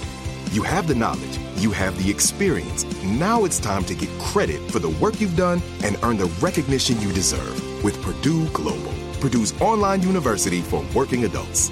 You know you're worth it. We do too. So don't wait another second to get the degree that will take your career to the next level. Start your comeback today at purdueglobal.edu. Xumo Play is your destination for endless entertainment. With a diverse lineup of 350 plus live channels, movies, and full TV series, you'll easily find something to watch right away. And the best part? It's all free. Love music? Get lost in the 90s with iHeart 90s, dance away with hip hop beats, and more on the iHeartRadio music channels. No logins, no signups, no accounts, no hassle. So what are you waiting for? Start streaming at play.xumo.com or download from the app and Google Play stores today. All you can stream with Xumo Play.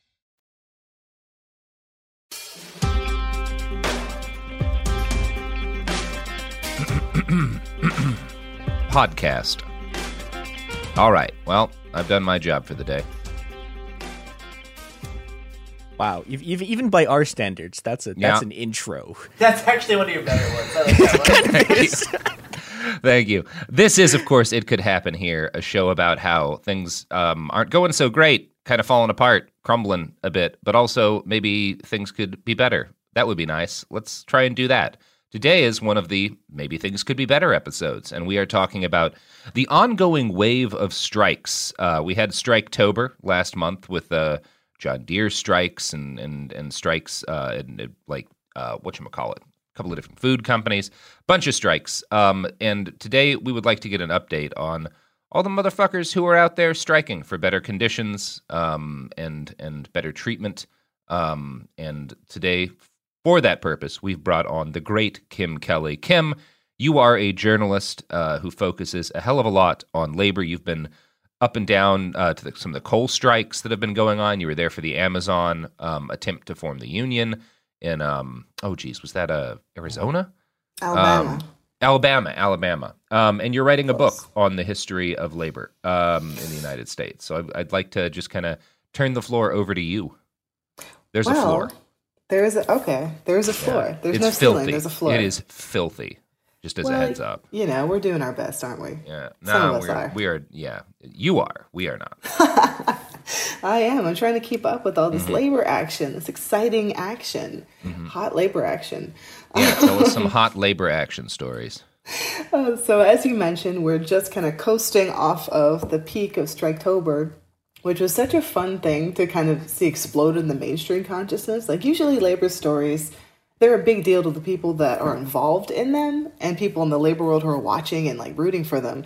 But they don't necessarily end up on like, you know, the mainstream, like, the t- they don't end up on the TV. They don't end up with like fancy old guys talking about it on Dateline or whatever. Right. But that's something that happened. And I think there's been a real shift in consciousness that has accompanied that. And of course, you know, it's like Striketober is fun. There's all these these big strikes happening at the same time, but we of course need to remember that that didn't happen in a vacuum. There's people on strike now who have been on strike since before since before it was cool, right? Mm-hmm. Since much earlier. Like shout out to the St. Vincent nurses up in Massachusetts and to the coal miners in Brookwood, Alabama at Warrior Met, who have both been on strike for over eight months. And they Jiminy kind of Christmas. right. So literally, like they're like they're in the middle of their toy drives for their children because they've been on strike for so long, and they kind of got a little bit left out of the conversation around Striketober. And I think that just kind of shows that we need to be paying attention even when it's not as flashy or new or exciting. I mean, Striketober is exciting, but you know, there, there's a lot going on. Mm-hmm. And one of the things I think is interesting and important, especially as we head into uh, Strikes Giving, which I guess we're doing. Yeah. Strikes Yeah. giving, Strikesmas, Striking Times Strikeuary, Day. Strikeuary. I guess we can do Saint strike, Strike Strikeuary for a couple Day. months. The fourth of Strikuli. Yeah, it breaks Strike- down after a Strike- while. Yeah, yeah. It's it gets worse earlier in the and year. really until we get to Labor Day, and by then, yeah, God. yeah. Strikers Day. That one works pretty well. I'm I'm also a fan Yeah. of Strikentines Day. Um, Valentine's Day. That's cute. yeah, Love yeah, and we rage, can- baby. We can keep this going. Yeah. Strike a ween. Strike with Strike a ween. There's a missed opportunity there. Although that that frightens me, Garrison, that the band Ween might go on strike, and I don't Oh, know that no. society could. What will we do? that. We wouldn't have our our we would we would be completely out of Ween. Our reserves of Ween aren't going to last long if they stop. Yeah, What that's a unacceptable. reference. Yeah, there's been a, a, tr- a tragic shortage of Ween for years now. I don't know that we can handle a strike. There Please has- continue, Kim. Yeah. I mean, I didn't realize you were a nerd, Robert. This is this kind of throws some things into question. Uh huh. Yeah. Uh huh. Mhm. Yeah. Yeah. I mean, as, as a heavy metal dirtbag, I'm like contractually obligated to make, say things like that. But um, as I was pontificating uh, a minute ago, oh right. So as we go into strikes giving, there are still more big strikes on the horizon and potential big strikes on the horizon. But part of the story that I think is also very energizing and important is the organizing that's happening in the new unions that are hopefully going to end up being formed not necessarily as a result of this wave of attention, but they're kind of caught up in the tide. I mean, we Mm-hmm. look at the Starbucks workers in Buffalo who have scared the shit out of their employers to the point where they're flying executives in to follow them around the store and be like, please don't vote for a union. We need all of our billions of dollars. We can't share. Or, you know, even workers at Wirecutter who are threatening to strike on Black Friday. And their whole thing is telling people what stuff to buy Yeah. You know, in McDonald's workers in I think 10 different, either 10 different cities or 10 different states, 10 different locations just went out on like a one day strike over sexual harassment in their workplace. Kroger workers are taking a strike authorization vote in Texas. We have multiple Amazon organizing attempts happening in Staten Island and a rerun of the election coming up in Bessemer, Alabama. And there's just so much happening that, you know, I, I hope that the novelty idea of the strikes Tober, strikes giving, I hope like that was fun, but I hope now that people are paying attention that they stay interested and realize that, you know, labor stories, maybe it's not necessarily always like a big strike or like a cool picket line to look at but there's a lot going on. Like every story is a work story, every story is a labor story. And people seem like they're finally catching on to the fact that, yo, we're all workers and wow, cool things happen when we come together.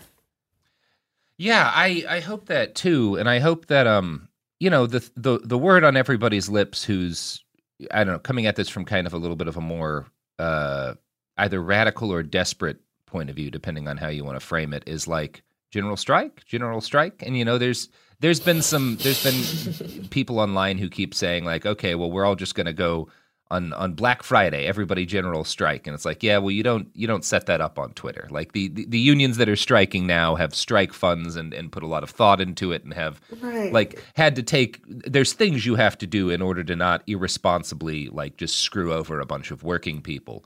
Um, but it is like I I'm a believer in the potential of something like a general strike to to force significant uh, concessions. Um, I mean, if we I- did it right. Yeah, I guess I, it's big I- if. It, it, I mean, it's a huge if because it's never really effectively been like. There's been pieces of it done. Like we saw, I think the closest we've gotten in like my lifetime has been when the uh, the airline workers threatened to go on strike over the uh, over the budget thing, and you just saw the federal government go, "Oh fuck, nope, you know what? we can actually pass this thing." I mean, that's the thing. Like that threat. That I think that when Sarah Nelson said that, Yeah. or even like hinted towards that in 2019 during the government shutdown, that sort Yeah. of that was a tipping point. I think that's the first time people had, well, really, was probably the first time in many people's lifetimes that an actual labor leader with that platform had even mentioned those words. Yeah. Because general like general strikes historically kind of are more situated in that late 19th century, early 20th century, like labor swinging its dick around era. And we've been kneecapped so much that Yeah. that ha- doesn't feel as as possible. But I mean, the fact that she said it and she was part of the airline industry. If we're ever going to actually, you know, bring capital to its knees, we're going to need the transportation workers. We're going to need the dock workers. We're going to need to like actually analyze who is moving things around the country, who's making sure things work, and how can we get them to put down to down their tools and be like, okay, we're going to do something about this. You know, the whole general strike idea.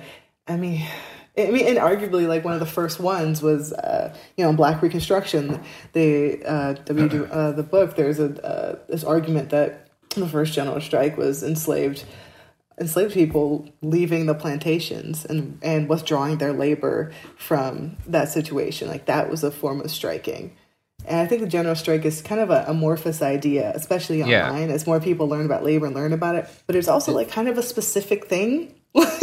yeah, You can't just declare like, okay, we're all not going to go to work tomorrow. Like, cool, but there's so much planning that goes into it to make sure that people are able to do that and sustain that. And the people that are traditionally, you know, already left out or the most vulnerable and marginalized, like that their needs are prioritized because the people that can afford to declare general strike and not show up for a Yeah. week.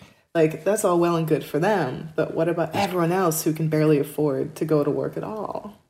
Yeah, I've, I've had these arguments with people online, and it's often like, well, you're saying we shouldn't do, like, if we just do it, people will figure it out. Like, the infrastructure will be built after the fact. And I'm like, that's, I'm, I'm glad that you're in a situation where you feel like you could, you could handle that kind of uncertainty, but like, a single mother of four who relies on her her job to like keep them fed and alive isn't going to be like someone will figure out how to feed my kids like well, it'll, like that's not how people work you know Yeah, this is where having like a robust commitment to mutual aid and Yes. strike funds and like an actual com- fabric, like the, having the fabric of community where you can depend on your neighbors instead of never talking to them. Like a general strike would have a huge impact, but on who? Like who would it hurt more if you didn't plan Yeah. it properly? If you didn't have a, if you didn't have an actual grassroots network of people ready to help. If you didn't have the understanding that not everyone can just go run off in the streets. Some people like have mobility issues. Some people have children. Some people are older or sicker. Like there's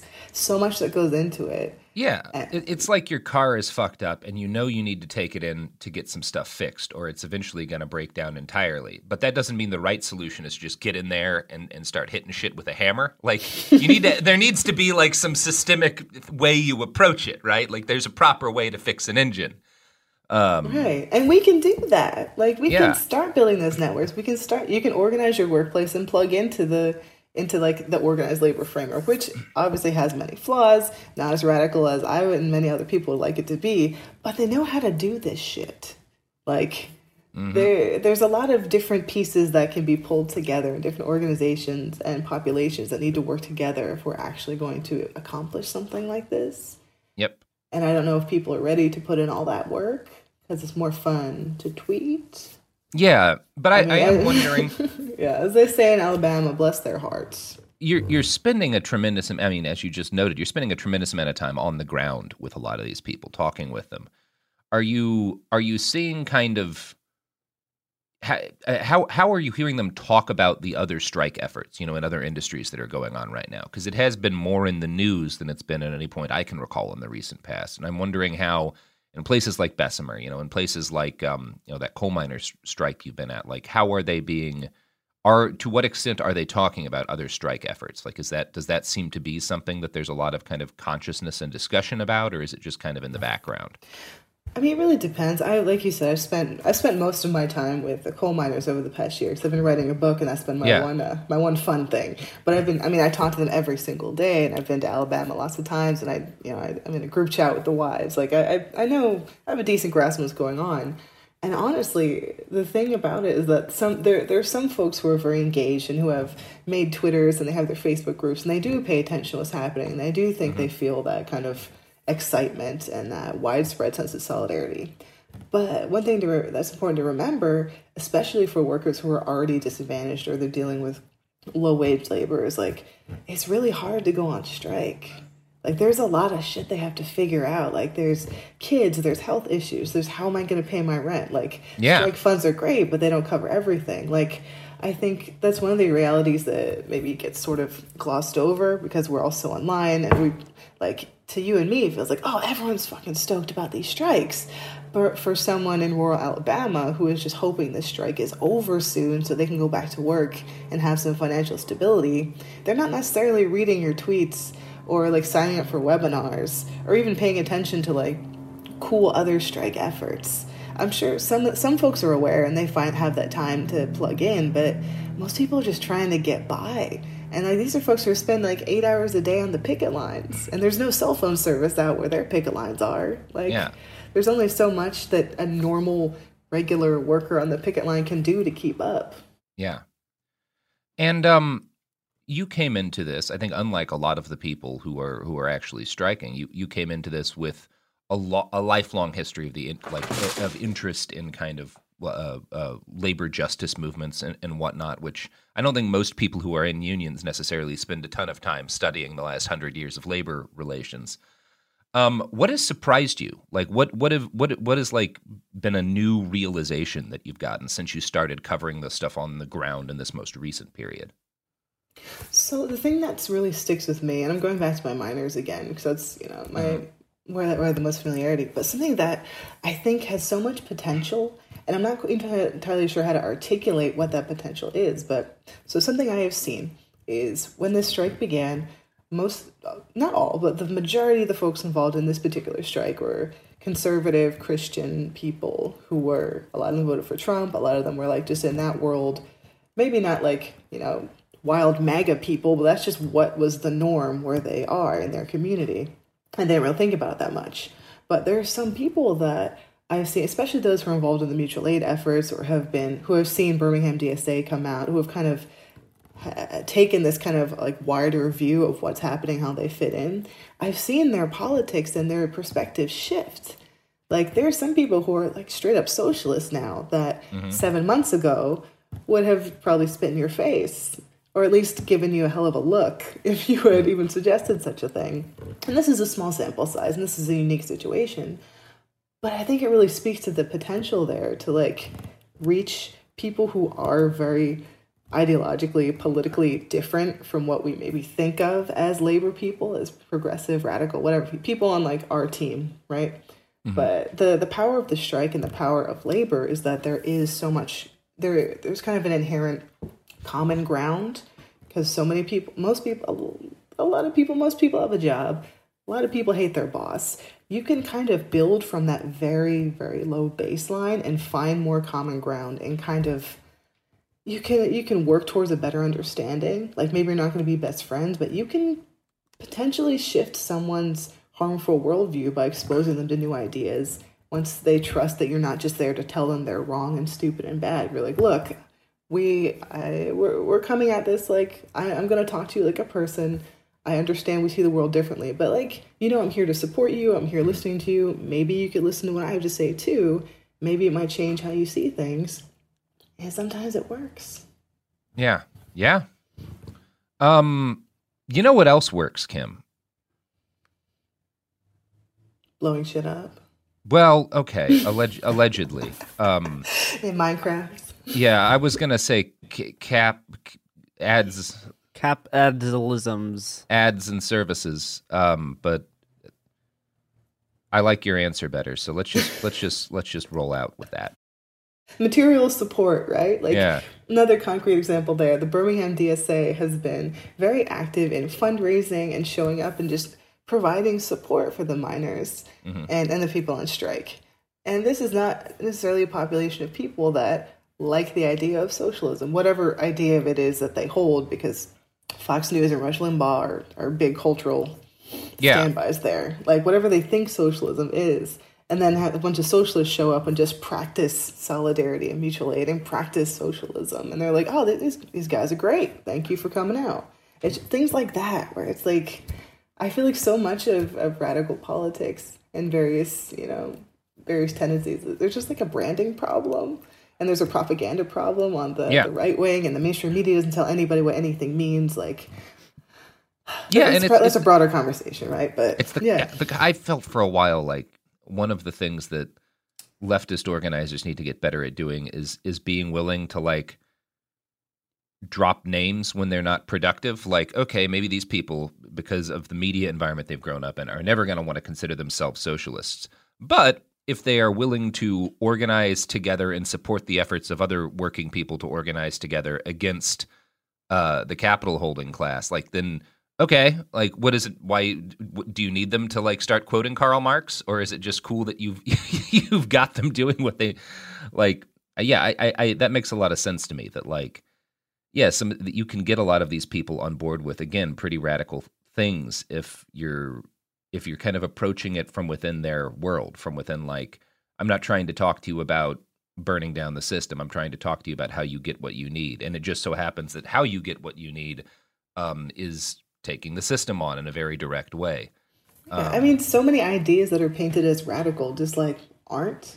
Mm-hmm. Like it's normal people caring for them. Like for, it is like community care and common sense. Yeah. It's just been politicized to this insane like extent. and in even places like oh sorry, I'm just saying like even like a lot, of, a lot of the tenants of mutual aid you can even see pop up in a lot of like church communities as well. At least like yeah. at least like smaller, you know, closer knit like communities that are actually like based around helping each other. At least I've I've I've I've, I've observed that in a lot of my time traveling across the states. Mm-hmm. Yeah, absolutely. That's a huge part of it. Like the the church is the only mutual aid option in so many like smaller and more isolated rural communities, or just communities where the church is a big deal. Like there's always ways to chip away at these institutions and eventually hopefully burn them down right? Without alienating people and making them feel like you're coming in and telling them everything you believe is wrong.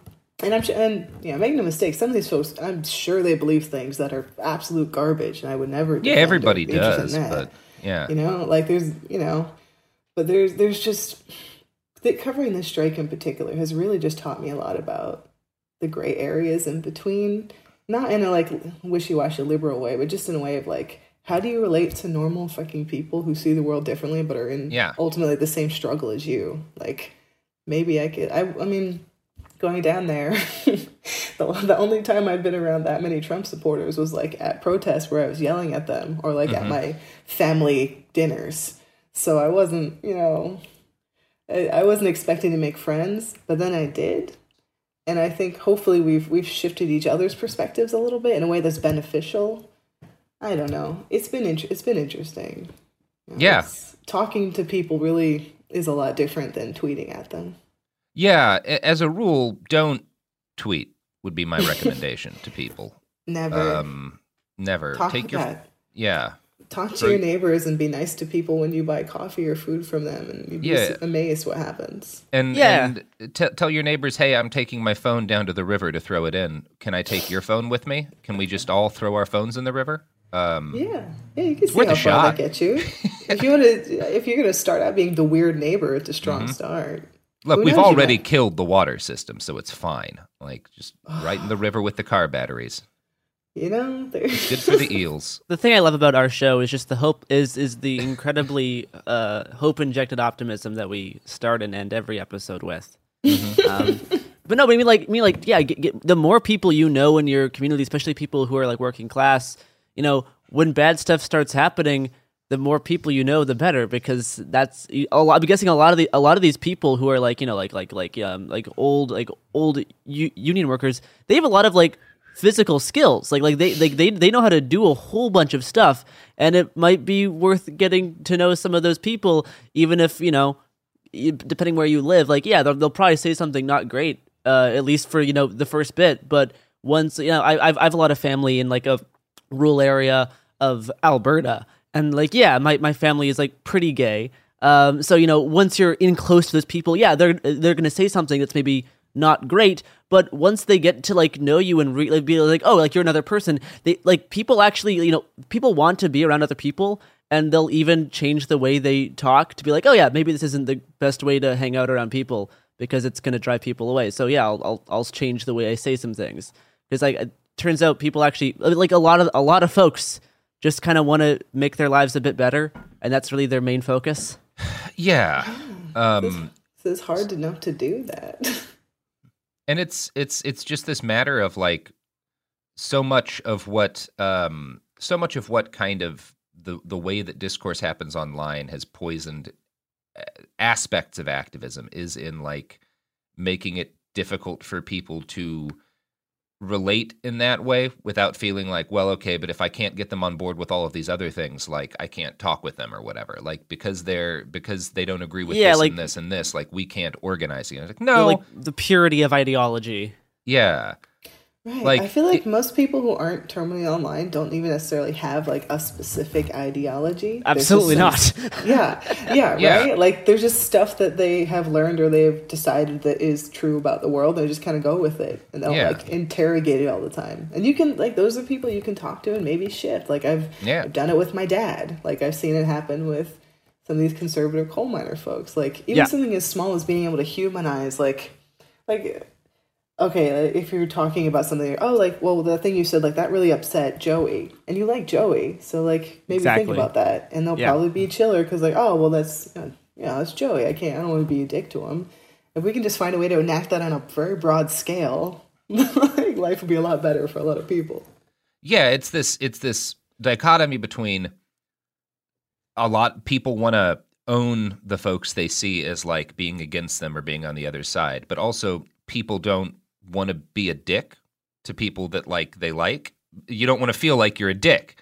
So if you if you lean more into the we're in opposition then you're going to trigger the well i want to i want to make the person who disagrees with me angry side of the brain. But if you can lean into the like hey like we can get along like and i and and, and maybe you don't want to feel like an asshole if we get along then i don't know that's a productive place to to continue conversations from and a good way to shift people i think And then when your and then when your area floods because of severe rain Yeah. and storms, then we have people that can help.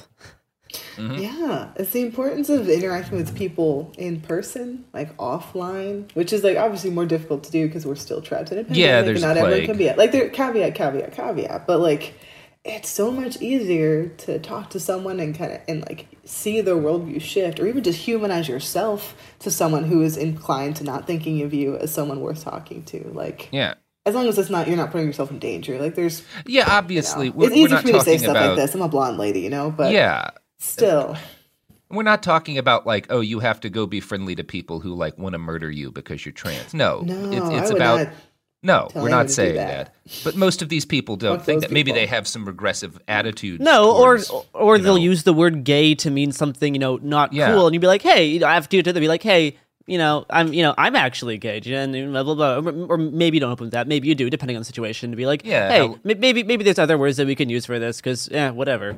Yeah, and and you can shift people into a a, a closer alliance um, just by becoming a human in their eyes, and also letting them become a human in your eyes, um, which is necessary. The other option is not a pleasant one, so I would prefer the option where more people grow to see each other as human and worth supporting. Right, That, I know there's this like a argu- better tactic to me. Yeah, I know there's this argument where like no one is oh like I shouldn't have to educate you. I shouldn't have to put the Mm-hmm. time in to, to shift you. And like that is valid and that's fair. Like you shouldn't have to, but Ideally, if- no. Yeah, No, right? but- yeah, but I- but, if you want to that change to happen, it's probably not going to happen unless you put some effort in because they're probably not gonna because they think they're fine. Yeah. And uh I don't know, there's a bunch of shit that you shouldn't have to do that we're also all going to have to do. Like I, we I shouldn't we I shouldn't have to say, "Hey guys, maybe we don't kill the ocean." Maybe killing the ocean is a bad idea. Like I shouldn't have to no one should have to say that, but we do. Could we Like, 'cause- not? 'cause Can we we're just, otherwise can going we to just kill the ocean. stop? Yeah. Can Yeah. we just not, Like, the- please? the, fact Just that you shouldn't have to do something also doesn't mean that like the thing doesn't need to be done. And obviously, I don't think that the primary onus on speaking to let's say the kind of increasingly radicalized uh, white lower middle and middle class i don't think that falls primarily on on people of color on on the lgbt community it, falls on people like you and me kim you know Literally, Um, yeah. yeah, but it still has to be done. Like it's a thing that needs to be done. And I'm not saying, hey, you out there who, you know, left where you grew up in rural Alabama because someone was going to fucking murder you and you had to get to a place where you could not deal with that. I'm not saying you need to go rolling back to to Alabama. Um, but it's good that people are talking and, and working with and trying to build connections with folks out there and change the nature of kind of aspects of the culture and make things better because th- that needs to be done. We can't just be like, well, fuck some of those people. Yeah, away and again, th- that is definitely easier if you are like one of the bros. If if you are, you know, a a bigger cis adjacent dude. Mm-hmm. Yeah. that is that is of course going to make things For easier. sure. Yeah, I, I really, mean, the I, way the way you think about it, like that's kind of the tax.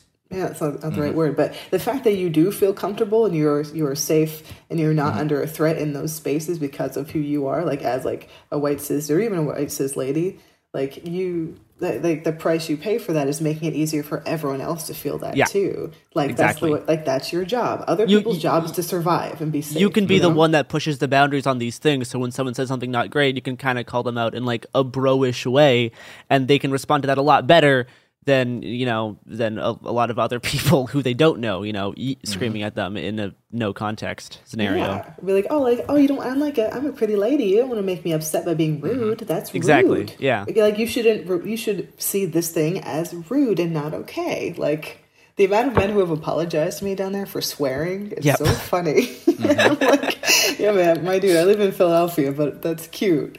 But if I Mm-hmm. could just harness any of that, like chivalrous, whatever, chivalrous patriarchal viewpoint of like, hey, apply this to being cool to my trans friends or like Mm-hmm. not being rude to anyone else. Like, sure, I'm down. Yeah, We don't take kindly to misgendering around these parts. yeah,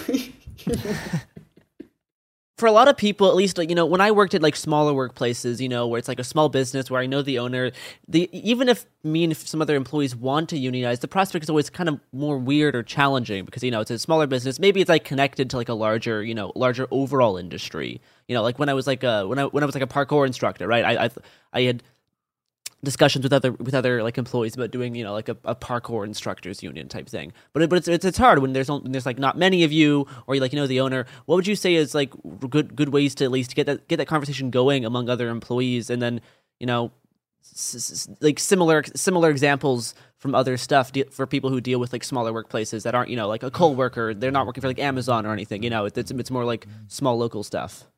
Right. So like the the most important basic building block of of all this is one-on-one conversations, is organizing, right? And even if you just work with like three or four other people, and maybe unionizing in a formal structure doesn't necessarily make sense or it seems like it might be too much of a headache you're still you know like a group of workers coming together is still a union. It doesn't matter what the nlrb has to say about it. And you you have shared interests and shared challenges and there's things at work you probably want to change. So even coming together and discussing that with your coworkers. Like there's no law that says you have to be in a union if you want to get some shit done. You can march on your boss iww style and make them and demand a meeting. You can make a petition. You can do public pressure campaigns, like all of the things, well, not all of them, but a lot of the tools that we see organized labor engaging in and unions engaging in, those are those are uh, um, available to everyone else too. It's easier if you're within that framework because you have that firepower behind you and you have maybe some legal protections. But just as workers, you know, I guess that's more in like the IWW solidarity unionism model, Yeah. right? Where like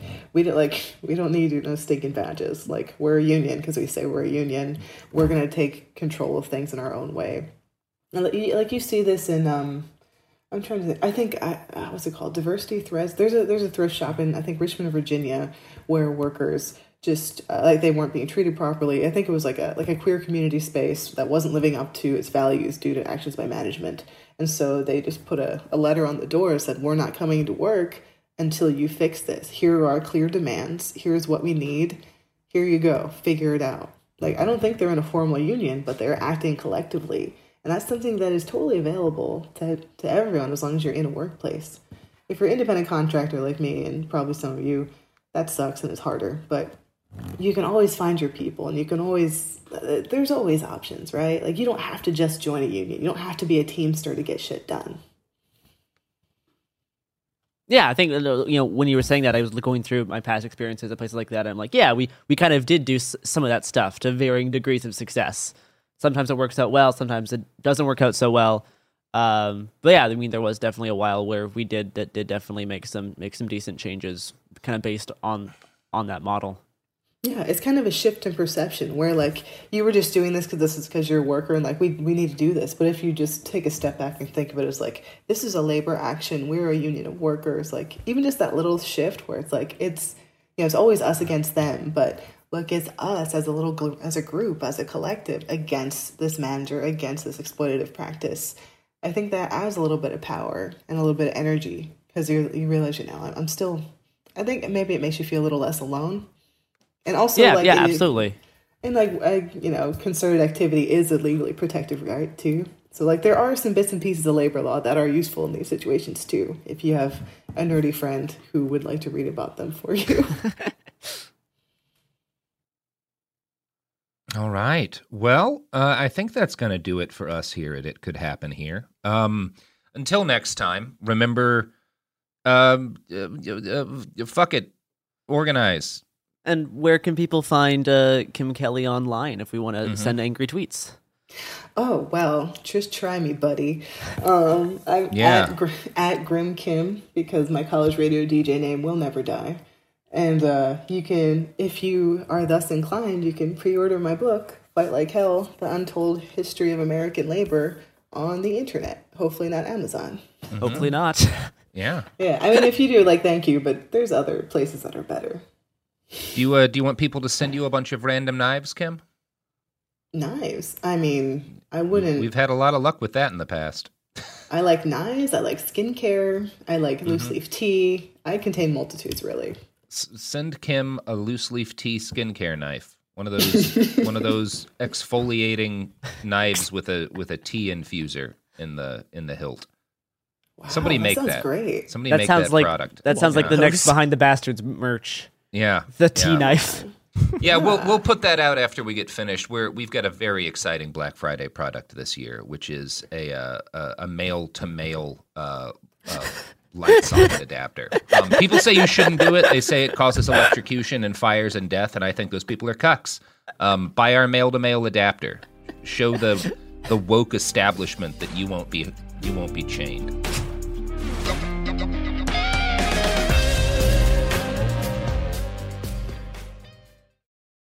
Enjoy all your favorite sports like never before at BetMGM. Signing up and playing is so easy. Simply sign up using code Buckeye and receive up to $1,500 back in bonus bets if you don't win your first bet. When you register with BetMGM, you can get instant access to a variety of parlay selection features, live betting options, and the best daily promotions in the business. And with BetMGM at your fingertips, every play and every game matter more than ever. Place your money line, prop, and parlay bets with the king of sportsbooks today. Sign up using code Buckeye and receive up to $1,500 back in bonus bets if you don't win your first bet. That's right, up to $1,500. Again, sign up using code Buckeye and receive up to $1,500 back in bonus bets if you don't win your first bet.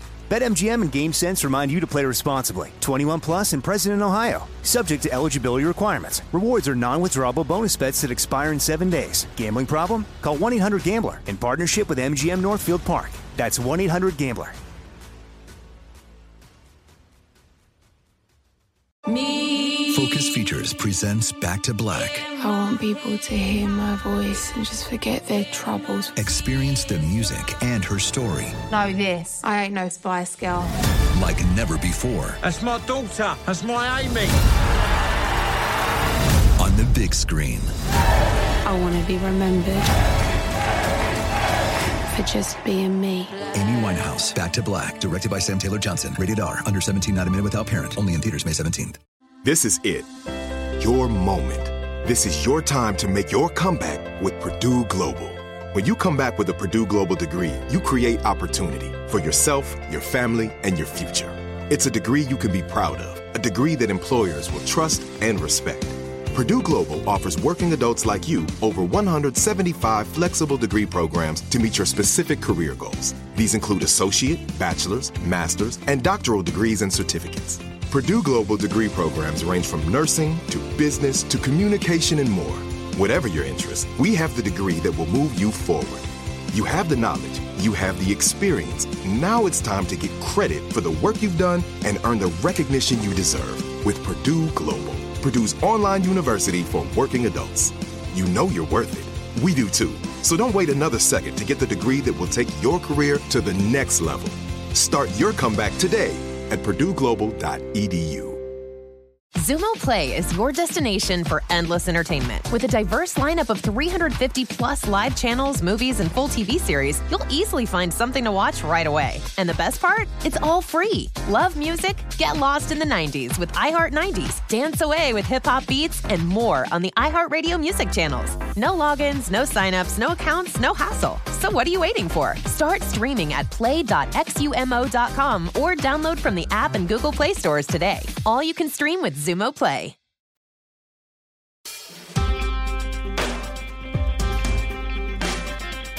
Hey everybody, Robert Evans here. This is It Could Happen Here, the show about how things are falling apart and how maybe they could be made a bit better. Uh, right now, uh, today, we're doing an episode that is uh, based on a, uh, I don't know, essay Garrison wrote and I edited uh, that we think you'll find interesting. So here it goes.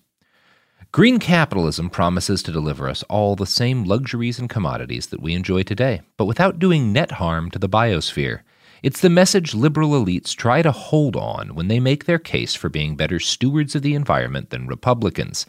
This is not untrue, but it's also not true enough to stop your house from flooding or your town from being incinerated in a hellstorm.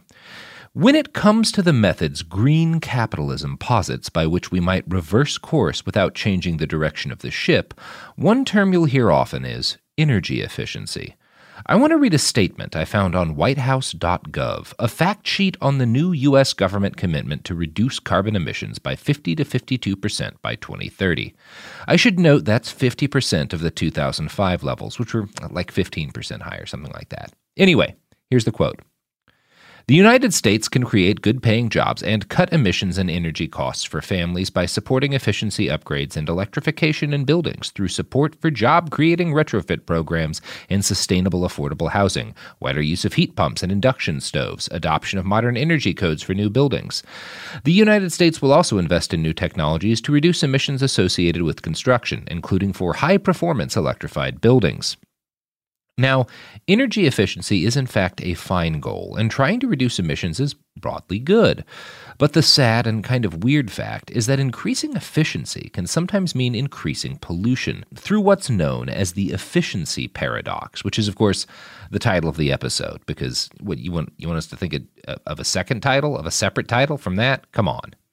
So, first off, uh, what does energy efficiency mean? In general terms, energy efficiency refers to the amount of output that can be produced with a given input of energy. Output being stuff that energy is used to do, like light your house or wash your clothing or power your wall mounted 20 volt vibrator that requires as much electricity as an arc welder in order to use.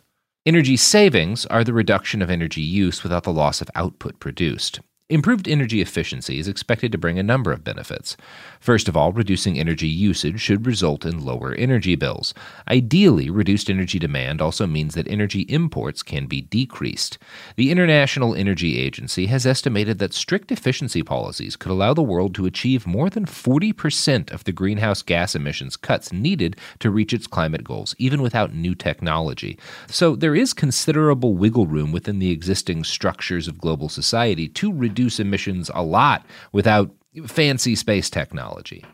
But despite substantial energy efficiency gains in the past few decades and decreases in output from places like the United States, we as a species are using more energy than we have pretty much forever, and emissions wildly surpass our or the Earth's ability to handle them. Quoting from the Global Carbon Project, quote, Global energy growth is outpacing decarbonization. Despite positive progress in 20 countries whose economies have grown over the last decade and their emissions have declined, growth in energy use from fossil fuel sources is still outpacing the rise of low carbon sources and activities. A robust global economy, insufficient emission reductions in developed countries, and a need for increased energy use in developing countries, where per capita emissions remain far below those of wealthier nations, will continue to put upward pressure on CO2 emissions. They use the term developing um, and developed. We don't prefer those. But obviously, population growth contributes to all that the, the growth and the use of energy and the emissions of carbon. Um, you know, more people, more cars on the road, whatever. But it's not really the primary factor that's adding on to the increase in energy use for the human race. We'll talk about that later, though. For now, it's important to note that the full potential energy savings, like in these kind of hypotheticals about how much could be saved by improving efficiency, are usually estimated by assuming that demand for energy services will remain unchanged after energy efficiency gains. So, when they say that we can get 40% of the greenhouse emissions gases uh, gas reductions we need by increasing efficiency, they're doing that assuming that nothing will change about our overall energy use when we make things more efficient. But Time and time again, we see that once products are made more energy efficient, people often end up consuming, producing, or even using more of the thing, which makes the potential savings less meaningful in a net result. Doesn't mean that it's not a net good, but it's not as much as is often calculated in these climate proposals. You can see this demonstrated on the job if you're in, say, food services. Uh, if you happen to figure out how to do a task faster, your boss probably isn't going to let you use that extra time to just chill out and do stuff on your phone. Um, what is the phrase? If you can lean, you can clean. Um, so if you do something faster, now you're just expected to do it faster all the time and output more total work for your boss. This is the paradox of efficiency, and it applies to energy as well on a societal level. Increased energy efficiency is a double edged sword, having the potential to help cut emissions by a significant factor, um, and having the potential to increase our total energy use, depending on what is made more efficient and how people react to it. The idea that energy efficiency improvements can actually lead to more overall energy use goes all the way back to the start of the Industrial Revolution. In 1865, economist William Stanley Jevons published a book called The Coal Question, in which he argued that innovation and efficiency, particularly in the case of the coal powered steam engine, would actually increase the overall consumption of coal rather than reducing it as it had been intended to do. His prediction that efficiency improvements on steam engines would lead to massive economic expansion, accelerating coal consumption, was very much correct. This idea, then, dubbed the Jevons paradox, is still very much worth considering when we discuss efficiency gains and policies that are meant to reduce energy consumption and thereby fight climate change. In modern terms, we describe the process by which potential energy savings can be cut by greater use of the energy efficient product as the rebound effect. There are two different kinds of rebound effects observed, the most obvious of which is dubbed the direct rebound effect. Direct rebounds are observed when improvements in energy efficiency for a particular energy service reduces the effective price of that service and thus provides incentives to increase its demand. This leads to the overall increased efficiency not equaling to a reduction in energy use as good as you might think. Direct rebounds are observed when improvements in energy efficiency for a particular energy service reduces the effective price of that enough that it provides incentives to increase its demand. You may upgrade to a more energy efficient appliance, but because of the lower energy costs, you'll use the appliance more often and thus use more total energy.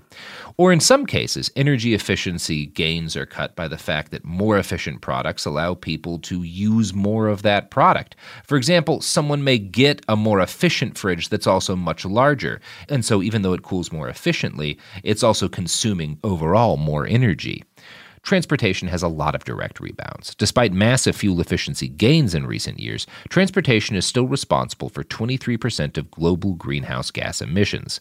Transportation's contribution to global warming is quickly increasing, with travel producing greater and greater percentages of the planet's carbon footprint. Private automobile tailpipes will drive this phenomenon for the foreseeable future, as the number of active vehicles on the road is projected to grow from 700 million in the year 2000 to 2 billion by 2040.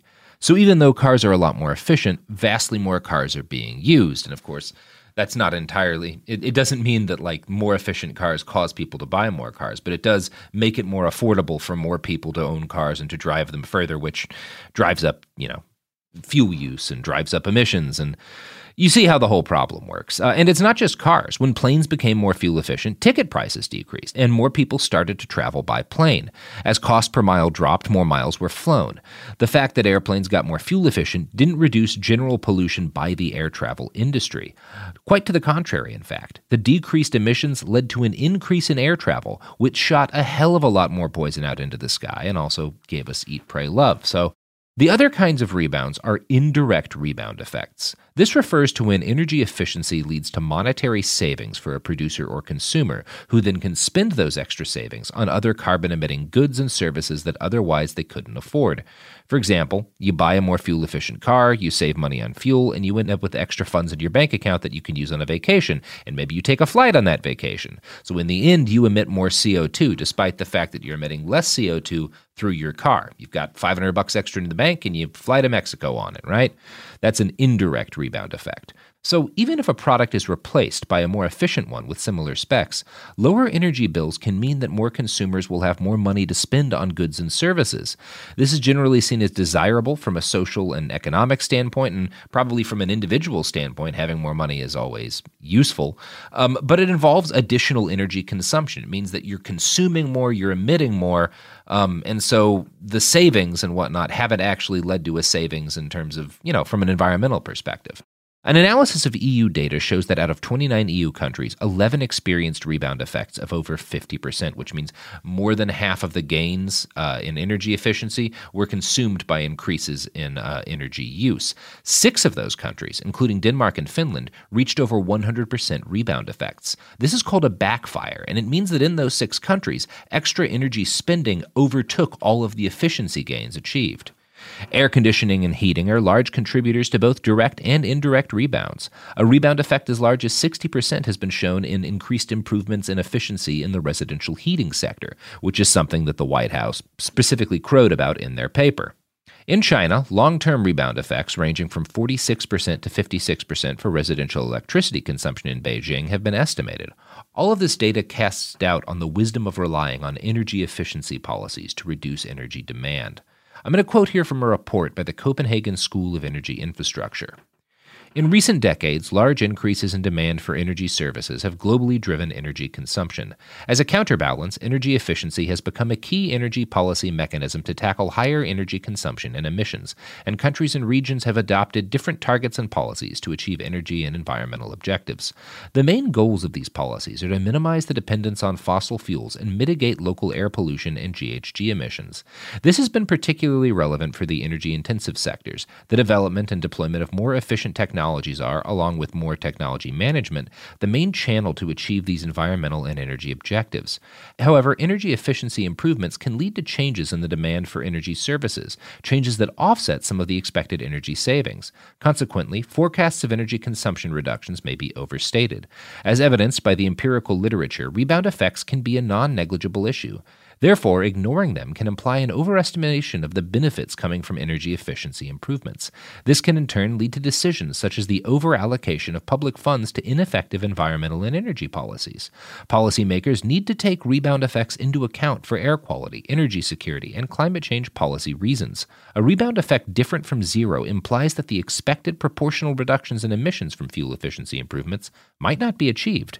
Therefore, the policy goals to reach specific levels of emissions through fuel efficiency enhancements may need to be adjusted accordingly. Now, again, we have nothing against the idea of making more efficient devices. The point is that energy efficiency can't be pursued in a vacuum. It has to coincide with changes to a less extractive, cancerous mindset regarding the Earth's resources and carrying capacity. Just telling someone you can drive more for less money now, or you can afford to keep your TV on all the time, doesn't really help anything.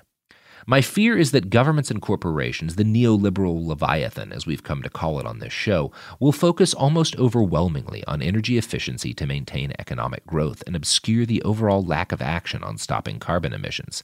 Think Joe Biden doing donuts in an electric Jeep. Through such a lens as the Biden administration, energy efficiency as a foil to climate change is a charade, being used to keep relentless economic growth viewed as a net good. It plays into the myth that we'll be able to mitigate, adapt, and survive the effects of climate change with little to no change to our current lifestyles. What we need to do is decouple human well being from energy consumption, and consumption in general, to effectively combat climate change.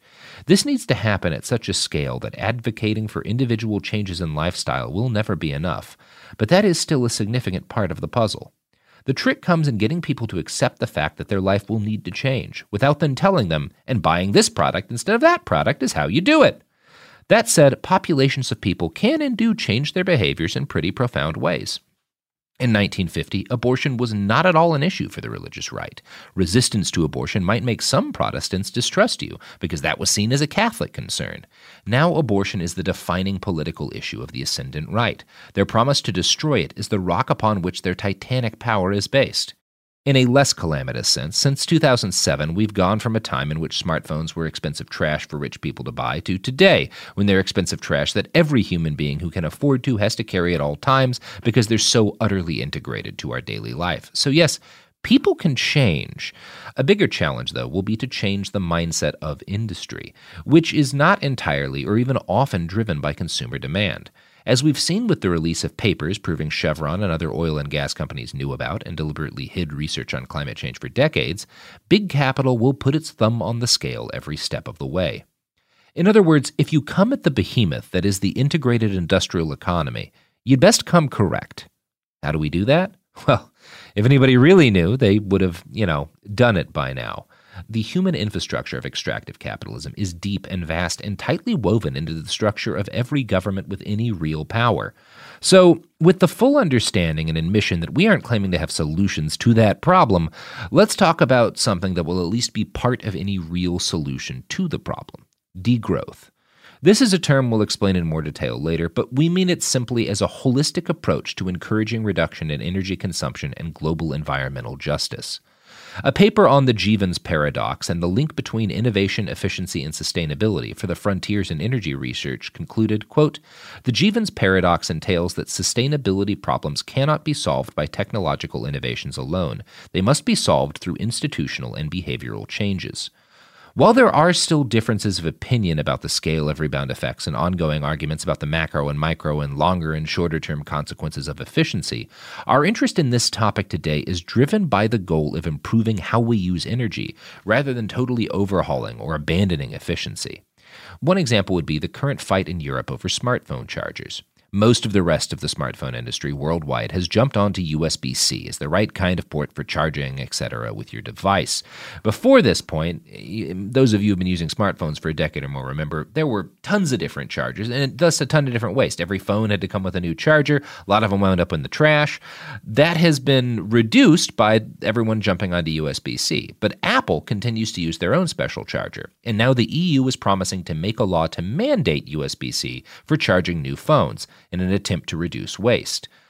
This isn't, again, a bad thing, but if someone's really concerned with waste among the smartphone industry, planned obsolescence is the thing to go after. Now, Targeting planned obsolescence, stopping it, includes a number of things. And for one thing, you have to fight for the right to repair devices, which is something that a number of corporations, not just in the smartphone industry, have lobbied to, in some cases, make illegal. More than that, it's stopping somehow these companies from making the conscious decision to brick old technology to increase profits. And that aspect of it is the bigger enemy than even the right to repair. As electronic devices become common in more sectors of daily life via the Internet of Things, the overall share of global energy use that goes to making new versions of old products that could still be working but are designed to break is is really quite depressing. For one example of how large it must be, I haven't found any solid information on the total size of, of this industry, things that you have to repeatedly rebuy because they're meant to break. But the mobile phone industry in 2019 alone was 4.6% of global GDP. So that's close to 5% of global GDP just from making phones that are designed to break so you have to buy a new phone. This is an example of an area in which people's perspectives have to be changed. And I, I, think actually that digital fatigue, the fact that we're all so fucking exhausted with these devices these days, may provide somewhat of an inroad for convincing people that they need to buy new gadgets less often.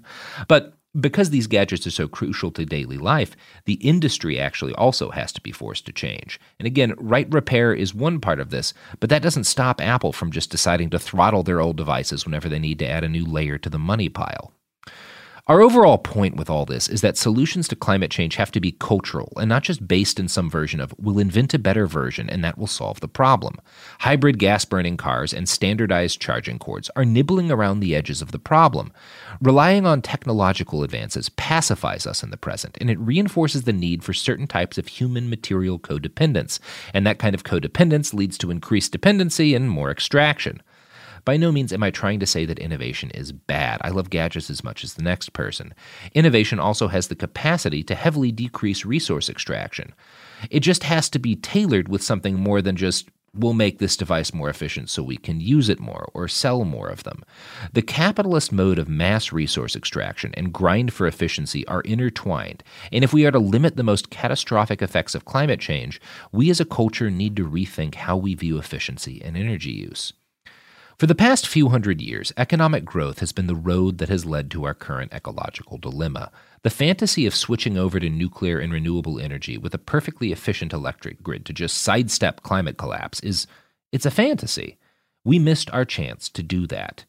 Even if we stop all carbon emissions right now, all of them, the carbon already in the atmosphere would push us past 2 degrees Celsius of warming in about 50 years. So, what, besides carbon capture, can we do about this? We, as in both you, the regular listener, and the ghouls with power and real influence.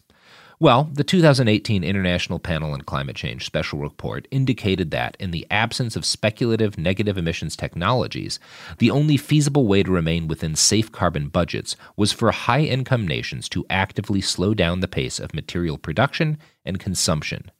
Degrowth is the planned reduction of energy use, corporate profits, overproduction, and excess consumption designed to bring the economy back into balance with the living world in a way that reduces inequality while focusing on human and ecological well being. This isn't just some sort of utopian Marxist thinking, and in fact, a lot of Marxists have critiques of degrowth. And degrowth could be applied to a number of different economic and governmental systems. There are even some weirdo capitalist advocates of degrowth. Discussion about solving climate change can get into uncomfortable eugenicsy territory if you aren't careful. So I should emphasize here that degrowth is primarily about already wealthy countries limiting their economic growth. When aggregated in terms of income, the richest half of the world, high and upper middle income countries, emit 86% of global CO2 emissions. The bottom half, lower and middle income countries, emit only 14%. With very few exceptions, the richer the nation is, the more it emits. It's all part of the resource extraction infinite growth lie we tell ourselves to keep growing. Wealth is so much more of a factor in emissions than population. North America is home to only 5% of the world population, but emits nearly 18% of CO2. Asia is home to 60% of the world's population, but emits just 49% of CO2. Africa has 16% of the population, but emits just 4% of its CO2. This is reflected in per capita emissions. The average North American emits 17 times more than the average African. This inequality in global emissions lies at the heart of why international agreement on climate change has and continues to be so contentious. The richest countries in the world are home to half the world population and emit 86% of CO2. We want global incomes and living standards, especially for those of the poorest half of the world, to rise. The only way to do that while limiting climate change is to shrink the emissions of high income countries. Even several billion additional people in low income nations would leave global emissions almost unchanged. Three or four billion poor individuals would only account for a few percent of global CO2. At the other end of the distribution, however, adding only 1 billion high income individuals to the wealthiest parts of the world would increase global emissions by almost a third. A programmer in the United States has a higher CO2 footprint than 50 farmers in Uganda. A decent chunk of this is just due to meat consumption. Meat consumption per capita in the richest 15 countries is 750% higher than in the poorest 24 countries. Lowering the population of, say, Uruguay won't do much for emissions. This is not the case when you talk about wealthy nations. In fact, if you live in, say, the United States, possibly the biggest thing you as an individual could do to reduce emissions is to have fewer or no children. It's estimated that dedicated recycling curbs about 0.3 metric tons of CO2 emissions per year, while having one fewer child is equivalent to preventing over 58 tons of CO2 emissions a year. Better sex ed and free access to contraceptives could also go a shockingly long way to curbing individual emission in wealthy countries. These numbers are averaged across a whole nation, and just like the case in less wealthy countries, the impact on emissions by having one fewer kid will be far lesser if you're middle class or poor than it would be if you're upper middle class or rich. But of course, none of that is going to be enough if industrial production keeps chugging along. And advising people not to have children, one of the singular driving motivations for human beings across history, isn't exactly a vote getter of a proposition. Degrowth is critical, but the question of how to get there is thorny as hell. There are few easy answers. Abolishing planned obsolescence could be pretty easily pitched to the average person. Cutting down on the number of people who have to commute could have a significant impact on toxic car culture, and again, you can sell that to people. The obvious solutions are good places to start, but they should be seen as opening incisions, meant to clear the way to make deeper, more expansive cuts, and eventually hew away at the cancer we've planted in the heart of our civilization.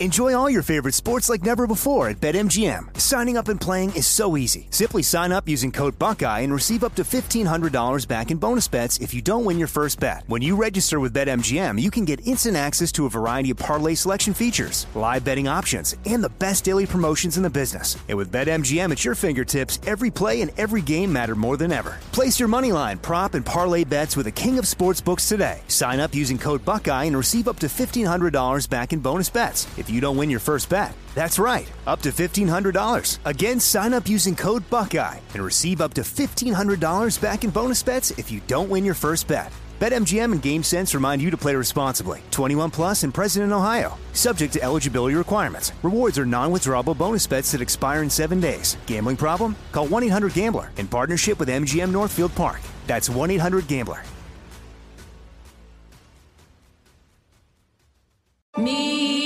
Features presents Back to Black. I want people to hear my voice and just forget their troubles. Experience the music and her story Know this. I ain't no Spice Girl.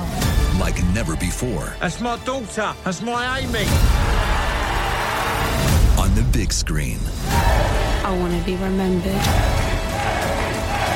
for just being me. Amy Winehouse, Back to Black, directed by Sam Taylor Johnson. Rated R, under 17, not a minute without parent. Only in theaters May 17th. This is it. Your moment. This is your time to make your comeback with Purdue Global. When you come back with a Purdue Global degree, you create opportunity for yourself, your family, and your future. It's a degree you can be proud of, a degree that employers will trust and respect. Purdue Global offers working adults like you over 175 flexible degree programs to meet your specific career goals. These include associate, bachelor's, master's, and doctoral degrees and certificates. Purdue Global degree programs range from nursing to business to communication and more. Whatever your interest, we have the degree that will move you forward. You have the knowledge, you have the experience. Now it's time to get credit for the work you've done and earn the recognition you deserve with Purdue Global, Purdue's online university for working adults. You know you're worth it. We do too. So don't wait another second to get the degree that will take your career to the next level. Start your comeback today at purdueglobal.edu. Xumo Play is your destination for endless entertainment. With a diverse lineup of 350 plus live channels, movies, and full TV series, you'll easily find something to watch right away. And the best part? It's all free. Love music? Get lost in the 90s with iHeart 90s, dance away with hip hop beats, and more on the iHeartRadio music channels. No logins, no signups, no accounts, no hassle. So what are you waiting for? Start streaming at play.xumo.com or download from the app and Google Play stores today. All you can stream with Xumo Play.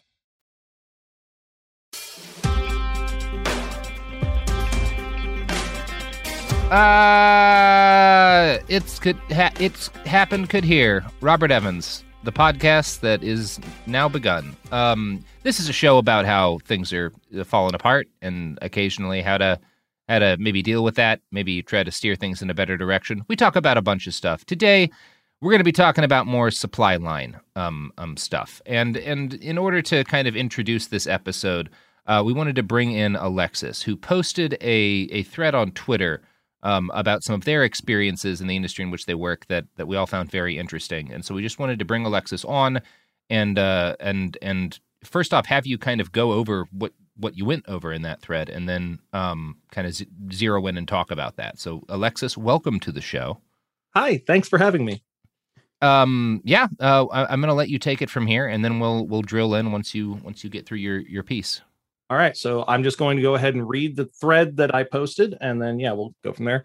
Uh, so, labor shortage discourse time. I work for a food manufacturing company, specifically bottling and canning various beverages, and we are desperately understaffed.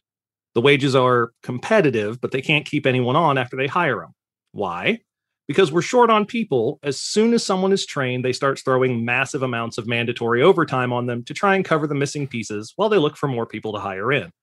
Folks get burned out and quit. And this is where my hate of just in time manufacturing comes in. Now, obviously, in food manufacturing, you can't just stock a warehouse with stuff and let it sit for a year, but you can keep a couple of weeks of stock rotating at all times if you devote the warehouse space, employees, etc., to doing so. This would give you some flex time to train your new people without having to run everyone into the dirt. So, even with a place that is offering decent money and benefits, because this is a union shop, we can't keep people because we're making a conscious decision to only ever have one to two days of stock on hand to increase profits. Meanwhile, thanks to lean manufacturing, we don't keep a ton of spare parts for our equipment on hand.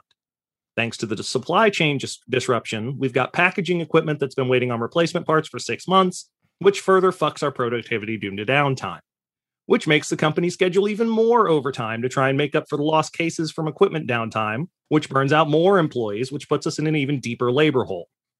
I've been warning about just in time being a time bomb in the making for over a decade now. When it works perfectly, mm-hmm. you're fine. A single interruption causes cascade effects, and since everyone has been doing the just in time thing, there's zero slack anywhere in the system. Grocery stores don't have any extra soda in the back. They get behind. Demand builds up. Distribution doesn't have any pallets in the warehouse. Ha, what warehouse? Hmm. So they can't answer the surge in demand from grocery stores. Manufacturing doesn't have spare parts for aging equipment, so we can't boost production. Spare parts makers don't have stock buildup, so on and on it goes. The actual proximate cause of this is deregulation of capitalism that has incentivized quarterly profits and made long term thinking anathema to CEOs. But sure, conservatives blame California for not letting old trucks offload at the ports. That's it. And that's that's the essence of my thread. I then plug my podcast at the end. Right. Yeah. So I wanted to. I'm curious as to kind of like, uh, to what it like. I'm trying to understand like what the solution is. Like we've talked a bit about okay, just in time manufacturing is is problematic for a lot of reasons. Um, keeping more like on the shelves is going to allow you to avoid these crunches and is going to like make supply line issues like the ones we've been experiencing since the start of the COVID pandemic less severe and less common. Um, but how do you actually how do you actually make that happen? Because I, I, guess the traditional free market thing is that like, well, because this has been such a problem for companies, um, you know, they'll naturally change the system in order to avoid this in the future. I don't feel like that's likely to happen.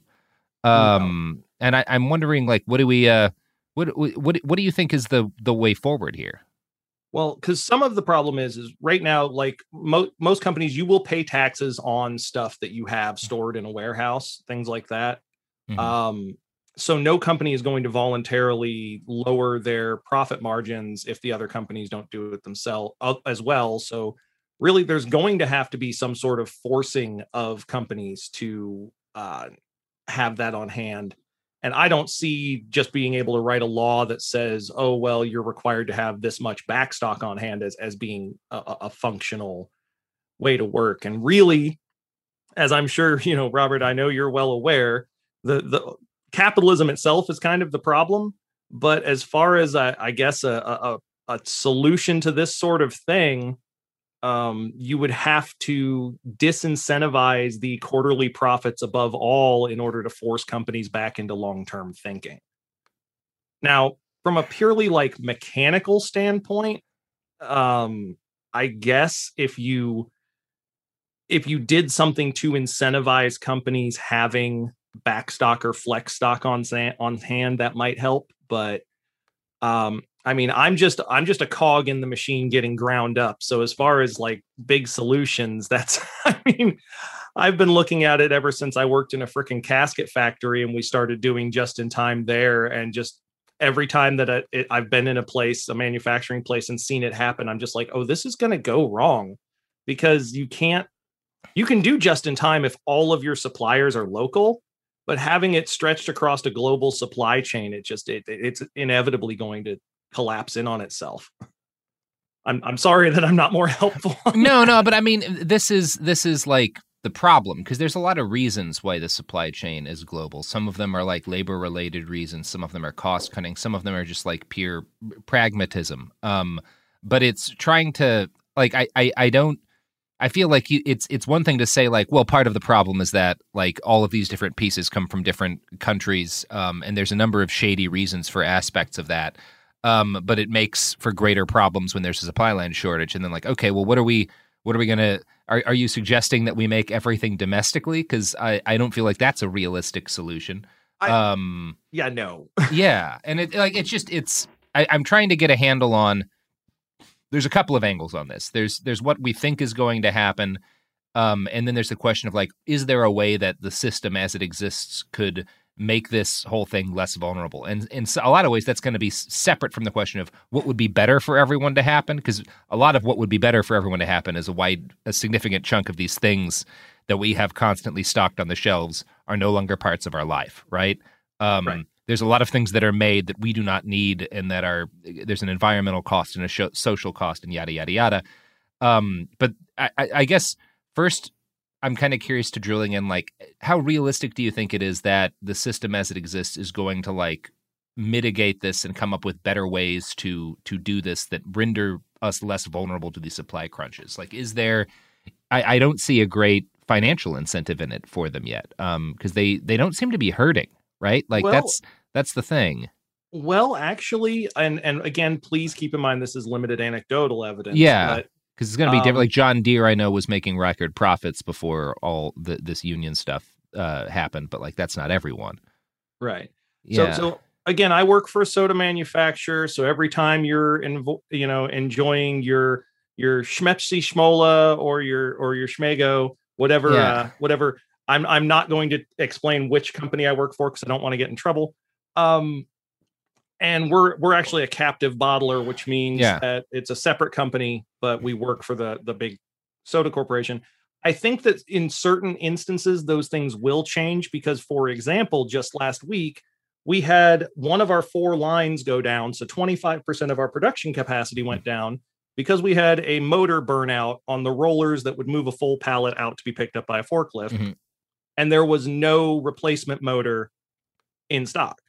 And so we had, I think, 48 hours of downtime on this. Now, all the way up at the top, the company executives, you know, we're one of 30 some plants. They don't care about why it was down, just that it was down. So in our position here, um, the people a little higher up the food chain than me are insisting, like, hey, we've been after you guys for months that we need spares like this.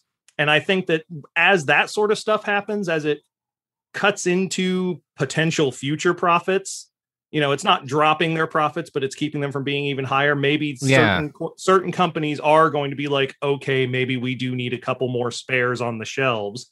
As far as on the production side of it, I don't see that happening. I think Yeah. we're still going to be shipping out pallets of, you know, pallets of corn syrup inje- infected uh, carbonated water as fast as we can make them uh, which you and you were talking about the environmental cost. Like you do not want to know how much water it takes to make a single liter of soda. You really don't. Yeah. Um, but on this on the production like input side, I think that companies are going to start stocking spare parts because it has been, and I still have friends who work for other companies that I used to work for. It has been all throughout the system, and I, I live in the Midwest every company is going through this where they're having huge amounts of downtime because they things as small as a gasket or an o-ring are not on the shelf. And they're Yeah. finally companies are finally going to listen to what their maintenance people have been screaming at them mm-hmm. that we can't just stagger along and then oh well it's next day delivery. Yeah and then you freak out that this line was down for 24 hours. Now that it's not even next day delivery it's next week delivery i think that side of it they're going to probably try and fix but the other side shipping to the consumer i Yeah. really don't see that they're going to change that Yeah, I mean that makes that makes sense, and it, we, I we are i i you are kind of led thinking about this inevitably to like two conclusions. One of them is that I have my I'm, I'm sure parts of this the the system will adapt as it already has been, in fact, which is why like you haven't seen toilet paper run out as bad as it did at the start of the pandemic again, right? There is a degree to which the system is capable of adjustment, but kind of in a larger sense, um, uh, this is uh, uh, number one. I, I I'm kind of left with the feeling that because of the way the system was set up, the and the fact that it was disrupted so severely, it's kind of impossible to get 100% back on track, especially considering the disruptions are going to continue, not just waves of COVID, but you know, natural disasters and whatnot, shortages of, of things like uh, truck drivers. Like these different little hits are going to keep coming, and I, I just don't know that we're ever going to like catch up everywhere enough that like shortages of some sort aren't an aspect of our lives kind of forever. And this is one of those things that if you've spent a lot of time outside of the United States, that's something a lot of people have been dealing with for years. It's just not something mm-hmm. Americans are used to dealing with. And I think I kind of feel like that's just where it is now. Like I don't feel like every aspect of our our production and consumption system is going to get back where to where it was February of 2020. I think maybe that's never happening again. No, absolutely. it- It will not ever happen mm-hmm. again. You were saying earlier that, you know, there's some practical reasons for the global supply chain. Like one of the things that we've had such hard time getting in is any of our concentrates that contain real vanilla. Obviously, we can't grow vanilla in the United States. Yeah, that's the thing you have to. I mean, there, that's part of why colonialism exists, right? Is you need to go get vanilla. Yeah. So yeah, so like there are certain things that are going to be stay Yeah. have to stay global if we're going to continue to make the things that we make. Mhm. And just from my side of it being able to see, oh, well, why can't we get this concentrate in? Oh, because it has vanilla as an ingredient and there's been a bunch of droughts and shit. And so vanilla is in a crunch, you know, that sort of thing. So I just um you're right in that yeah, we're going to have shortages. There's it's you know, and it's not just the mechanical side on ours. It's like we can't get cans in, we can't get concentrate in, we can't, you Mhm. know, whatever it is that we can't get in is going to slow us down, and demand will build up. And I did have somebody in that thread respond and say, I don't see how demand for soda will build up. And I'm like, no, I have a friend who's like a Diet Dr. Pepper fiend. And as soon as Diet Dr. Pepper shows up now, she buys like eight 24 packs. Demand mm-hmm. will absolutely build up for stuff. When people feel like they're being deprived of something, Yep. they when it becomes available, they are going to hoard it as best they can. Yeah. And that's again with soda, just kind of an annoyance, although that can, because individual people can react in extreme ways, can uh, snowball. I, I'm not going to be surprised if one of these days we have somebody shoot up a fucking grocery store because their whatever was out. Um, but that's also not a necessity, and I, I think that like the the concern is that especially when you, you you look at stuff like you know there's a couple of states that had like their wheat harvest and corn harvest that were like half or less than half of normal. In big chunks of iraq it was like down by i think like 70 or 80 percent.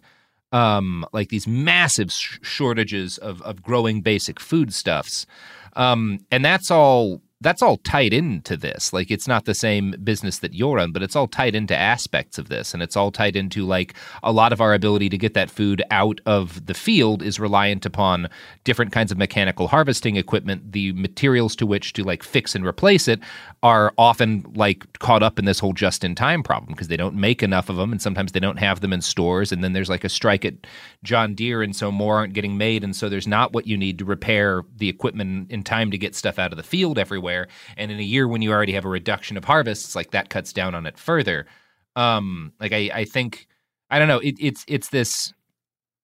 There's always a couple of things to look at, which is like number one, as we've talked about, like how is the system uh, going to try to handle this? What ways are they going to be successful? What ways are they going to fail? What things are you going to have to endure? And what things? I think what I want to talk about next is like what things do we need to change uh, in order to like as communities be more resilient to this stuff, which you know has less to do with soda, which again is not a necessity, but more to do with figuring out how to anticipate and endure supply line disruptions. Right. Absolutely. And and while I'm currently in soda, I have been in everything from automotive to I think Yeah. as I mentioned before, casket manufacturer. So Mhm. you know that Well, and I can go through a casket a week, you know. especially when you're driving your uh your, your well, yeah, when I'm drunk through, driving in a oh you boy, know, right right through a trailer park. I mean, you're you're I mean your casket order's got to be through the roof. uh, it is it is a lot, a lot of people. Yeah, I mean, I, I I do actually wonder how fuck. Um, I mean, like, I, I do actually wonder how much like the casket industry and stuff like that has been affected by the by like by the pandemic with the Mhm. you know an influx of dead people and how that's how, how that's affected things. That, that's something I've been wondering about, but I've not actually spent time looking into.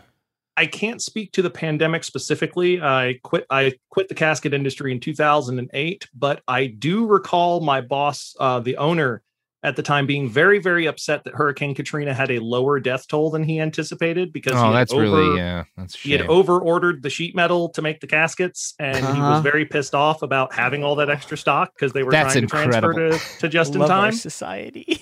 Yeah, so yeah, that's uh, that's good to hear. Yeah, great. yeah, he he was in a bad mood for like a month after Katrina because uh, God. it hadn't reached his expectation. Well, sure, that's a real problem for for him. Absolutely, no, That- he's got that's all the sympathy, critical support I to mean, the ghoul. that, That would- that job was grim. I'm just gonna say that. Uh, that Yeah. it sounds like it. I I have a through a through a, a loved one a connection to somebody who is like works for a company that makes body bags. And 2020 was amazing for them. They did incredible in 2020. Um, I didn't hear any ghoulish stories. It's just like, yeah, of course you guys made a bunch yeah, of extra money. Like, be selling a lot. yeah, sounds like that was great for you. Put, put, putting in putting in a mental note to uh, go through a bunch of the campaign contributions of people who make body bags and check if they're supporting anti-mask Yes, candidates. yeah. See if Big Corpse got into this at all. yeah. I mean, honestly, the thing to the thing to do is, I know I'm I'm not a big fan of the stock market in general, but next time that next time there's a pandemic, find out which companies make body bags on the stock market and invest in those as soon as as soon as the pandemic starts. I mean, I can tell you what I'm I'm putting money into Big Corpse as soon as uh as soon as the next pandemic hits. That's absolutely going to happen. oh boy. All Uh, right. Yeah, that's grim. Yeah, I think it's it- fine. uh, th- there's a reason why after after I started working there, I immediately uh, told my husband, "Hey, uh, make sure if I die before you, I'm cremated." So Yes, yes. I Or- don't want to give these monsters any of my money. What I what I'm looking into is just full full body stuffing that people can pose me around. But that's a separate topic. Um, Yeah, you talk about that a lot, Garrison. What I did want to mention is like actually um, when you were talking about how they hire in a lot of employees and they make them work horrible hours and then they you know they quit and this is kind of a constant kind of process. And like this isn't exclusive to that industry at all. I think one of the worst offenders of this is actually the postal service. Um i think the, the postal service has like the lowest employee satisfaction out of any shipping company. Um, Wow. and like my, my my father worked for the postal service for a bit and w- when you first join up you join as like a, you you join as a on like a non-career employee path and then you can get promoted to a career employee path after a few years. But the turnaround for the non-career employee paths is massive. Like local branches can say up to like 90% of people who start working at the postal service will end up quitting within the year. Now that number could be different based on like nationally and based on like you know based on what state you're in. But but across the board it, it's always around at least 50% for um employee turnaround for people who join up the postal service on these um like ci- uh, city carrier assistant positions. That's Um, fascinating. Yeah, because because w- when you when you're a non-career employee path, you have to work seven days a week, and you can be called into work basically any time. Usually working around ten to twelve hour days. All of the career employees, so all of like wow, the reg- that sounds like what I put you the- guys through. Eh.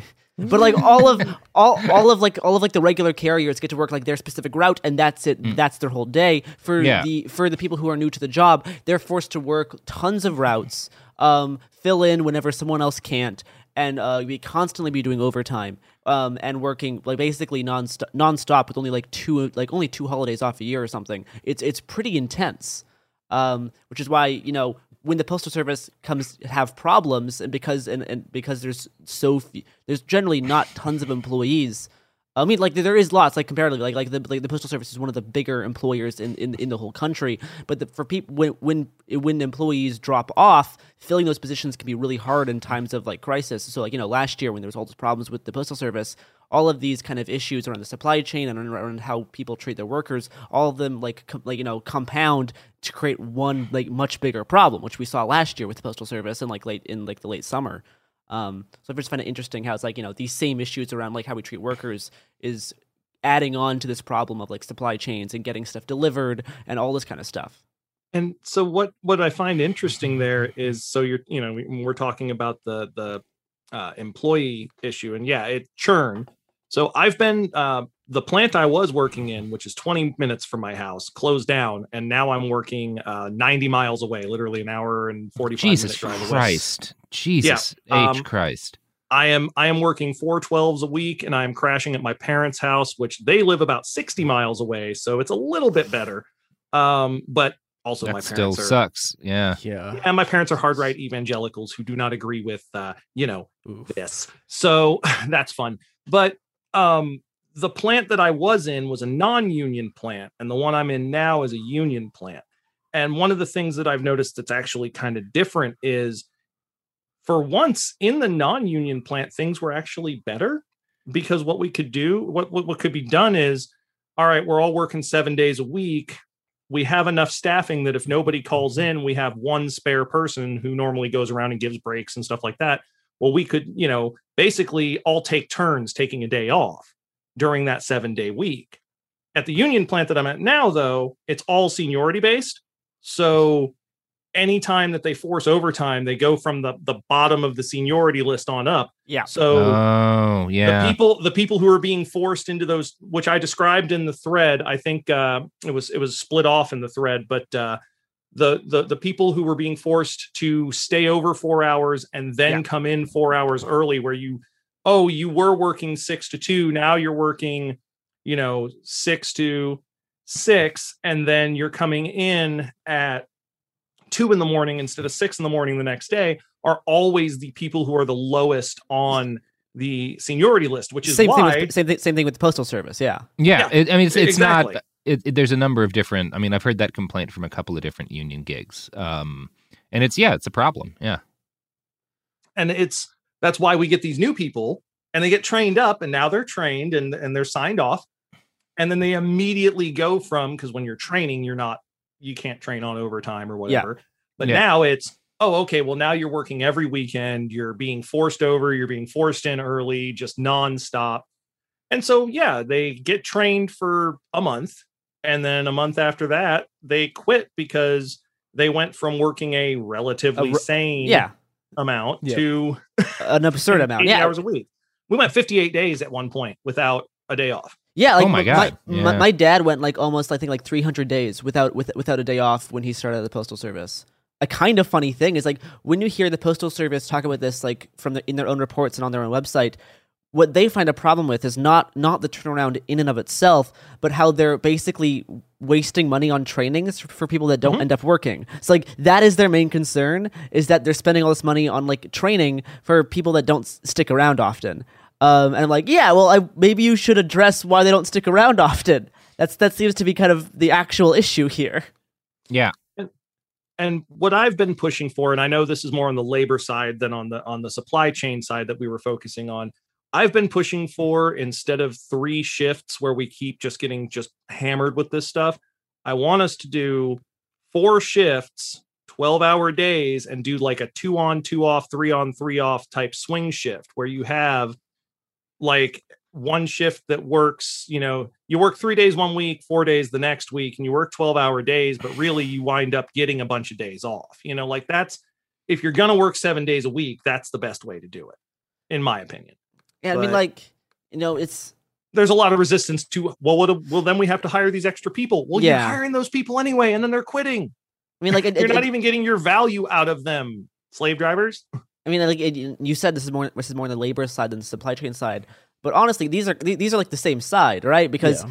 if you don't have employee, like this is you know this is a fundamental you know thing in like how capitalism works, right? You need to have you know workers to make there have be any value at all, right? So if there's if there isn't any people to working, then there is no supply chain. It's gone because we need people to do it, both on like the production side and both in like the transportation side. That's like you know UPS, um, USPS, you know FedEx, you know so like the ma- mail carriers and stuff is very important to all of this because you you you need in order for, there to be a supply chain, there needs to be the, the, the chain part, right, where you carry it from one place to to another. So it's both it's both on the production side and on like the transportation side for And- how all of these problems, you know, get and one and one of the things that I in the replies to my thread, which I got into, was that um part of the the only slack in just in time uh manufacturing is the employees. They've pulled all of the slack out of the system on the mechanical side and on the production side of it, on all the physical side. The only slack left is people. And they have stretched us all to the absolute breaking point. Now, I'm lucky, relatively speaking, in that I'm salary. So, like, I'm more on the inventory side of things. So, I'm not doing the hourly production seven day a week thing. Like I said, I work four 12s. Um, but I can still, you know, and that that's this job, every other previous job, not the same thing, but I can still see where they've taken out like once again, we used to have spares on the shelf so that when something broke down, we could fix the machine and keep running. Now, instead of the spare, the spare is people working weekends. That's the spare part. And that Now- makes total sense, right? You're you're the capitalist. a better a spare that is an, a part on the shelf costs you money in terms of like you need to have that space. That's extra rent you're paying. You need to have bought that part. Having your people just kill themselves is much cheaper. You can sort of misuse a Marx here, right? Where like one of Marx's things is like, okay, well, you know, you, you have you have this increased machinery, you have this increased machinery, but that means you're producing less value because you know you've you've put more people out of work. Well, it's like, okay, well, what if what if we just we re-extend the workday again and sort of you know re- reverse all of the gains that have been happening? Well, okay, I say have been happening. Reverse all the gains that happened between about 1930 and like 1970, and just oh well, what if we just make everyone work 12 hour days again? And that that was you know one of the, that was the thing that I that struck me both listening to this and reading the thread was that it's it's not even just wages it's just it's it's it's it's a it's just the fundamental power imbalance. And then it's a fundamental power imbalance that's gotten so bad that even like you know the the the, the like sometimes the remains of the union system it's like it's not even you know like the, the unions like in, in this particular case like this it's, they're not even it's not even really helping it's just creating like a, you have a small labor aristocracy and then you have everyone else getting just like ground down In this case, And- it's that we've got a we've got a small core of people who've been there 20 or 30 years. Yeah. And and whereas before, maybe even 10 years ago, they might have viewed the union as a vehicle to help everybody. Things have gotten so bad that now it's just okay, I'm going to use this system as much as I can to cover my own ass because things have gotten so damn bad. and obviously, you know, Reagan destroying the unions and stuff like Yeah. that help with that. But yeah, it's the I and I feel like the union in in my job could be very helpful. Yeah. Um, but it would require certain people in it to instead of looking out for just their own interest because hey, I've been here 25 years, so I'm in the clear. Like actually go, okay, maybe I should, you know, sacrifice a little bit of of that power or that privilege to help the people who are just hiring in so that we can keep them so that that this doesn't have to keep happening. Yeah, But- and it's you know this is one of the things that has made the John Deere strike uh, that made it so powerful was these those older workers who I mean they, they had a tiered system, right? So you had workers hired I think before like ninety seven got a full pension and then like after 97 was like a third of that and then workers hired in the last couple of years weren't getting any pension at all and a big part of the strike is like all of the workers saying that's not acceptable, um, including the ones who had a full pension, who had some of a pension, like saying that like the fact that the newer people are getting screwed over isn't acceptable. And I've heard different reasons for why that happened because it, this is the, this tactic what you're talking about and kind of like what happened at John Deere. It was a common tactic, you know. It's the thing we talk about in colonialism all the time. You want to divide the population against you know each, each other one way or the other give them like make make them feel as if their interests are not necessarily aligned you know so the Oh, yeah. people who um and there's reasons i've heard different reasons for why john deere was different including the idea that like a lot of these are family jobs so it was not people it was people being like well my kid's not going to get a pension and that's bullshit um anyway yeah i just it's it's it's important to talk about like that as a problem and also to highlight different strikes where that seems to have been overcome by the workers. Like this fact that they were attempted to be played against each other didn't really work out. And where in my case it very much is like uh, Yeah. another another example being so we'll have people who are are lower on the seniority list and like let's say for example one weekend we're running lines 3 and 5 and not the other two mm-hmm. well, the the newer people might only know stuff on line 4 but if the new people don't get scheduled to do something even if they're just being forced in to sweep the floor the people who have the higher seniority will throw a fit saying, well, they're lower seniority. Why aren't they in here? As opposed to, well, because they can't run that machine. And then they don't want to train them to run that machine. It- It's it's very they've managed to succeed where the John Deere capitalists might have failed in making this all about like, all right, working can and, and I don't blame the people who have the higher seniority on this because if my you know if, if your working conditions are hell yeah. and you have the option of okay well on a short term scale i can screw over this other person and actually see my family once in a while most people are going to do it Yep. especially if that person is somebody who just hired in that you don't know well screw that guy. And that's where once again if unions were stronger if they, it was more than what is it right now like 2 3% of jobs are a union job? But unions have been so like just weakened that this sort of situation is allowed to happen i guess you could say. Yeah. And i think yeah that comes back to just like the the, the, solu- the solution to the supply chain problem isn't really a like it, it's it's it's not it's not a logistical solution. It's not even really like a capital gain solution like a tax solution. The solution is that you know you you have to fundamentally change the balance of power between capital and labor. And Oh, you know i mean th- and that and that that can be like you know think things will get better if it's if it's more unions but like things are going to continue to suck until like the capitalists cease to exist as a class yeah. And i think that's like That- yeah, I mean, that's yes, you have to that- that's- because yeah that's always the and it's one of those like we get we get critiqued on the internets sometimes because i think people will will say like well you know is your only solution to this you keep talking about like mutual aid and, and anarchism and like i just don't feel like that's a, a big scale solution. It's like yeah but the current system isn't going to work very well on a big scale. Part of what we're always talking about is like how to how to get your how to get yourself and your people through the situation because that's oh, yeah. also important. And it's the same thing with like a union right? Unionizing you and your fellow laborers in your factory or or making your union more effective and more able to like advocate for everyone that's not going to fix the bigger problem. That's not going to deal with the the issues that like That's not going to stop climate change. That's not going to stop supply line crunches on a grand scale. It's not going to stop creeping authoritarianism. But it can make life more bearable for you and the people around you, and that's that's also part of like getting by in a crumbling world.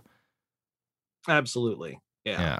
And yep, it's it it requires a bit of uh more foresight, which I think was one of the other purposes behind working us as many hours as they do is Mhm. when you're so fucking tired all Yep. the time from working what you're working, you don't have time to stop and think about the larger implications of things. hmm And Yeah. And that's part of what they're going for. Yep. Yeah. So I don't know. Anyone else got anything?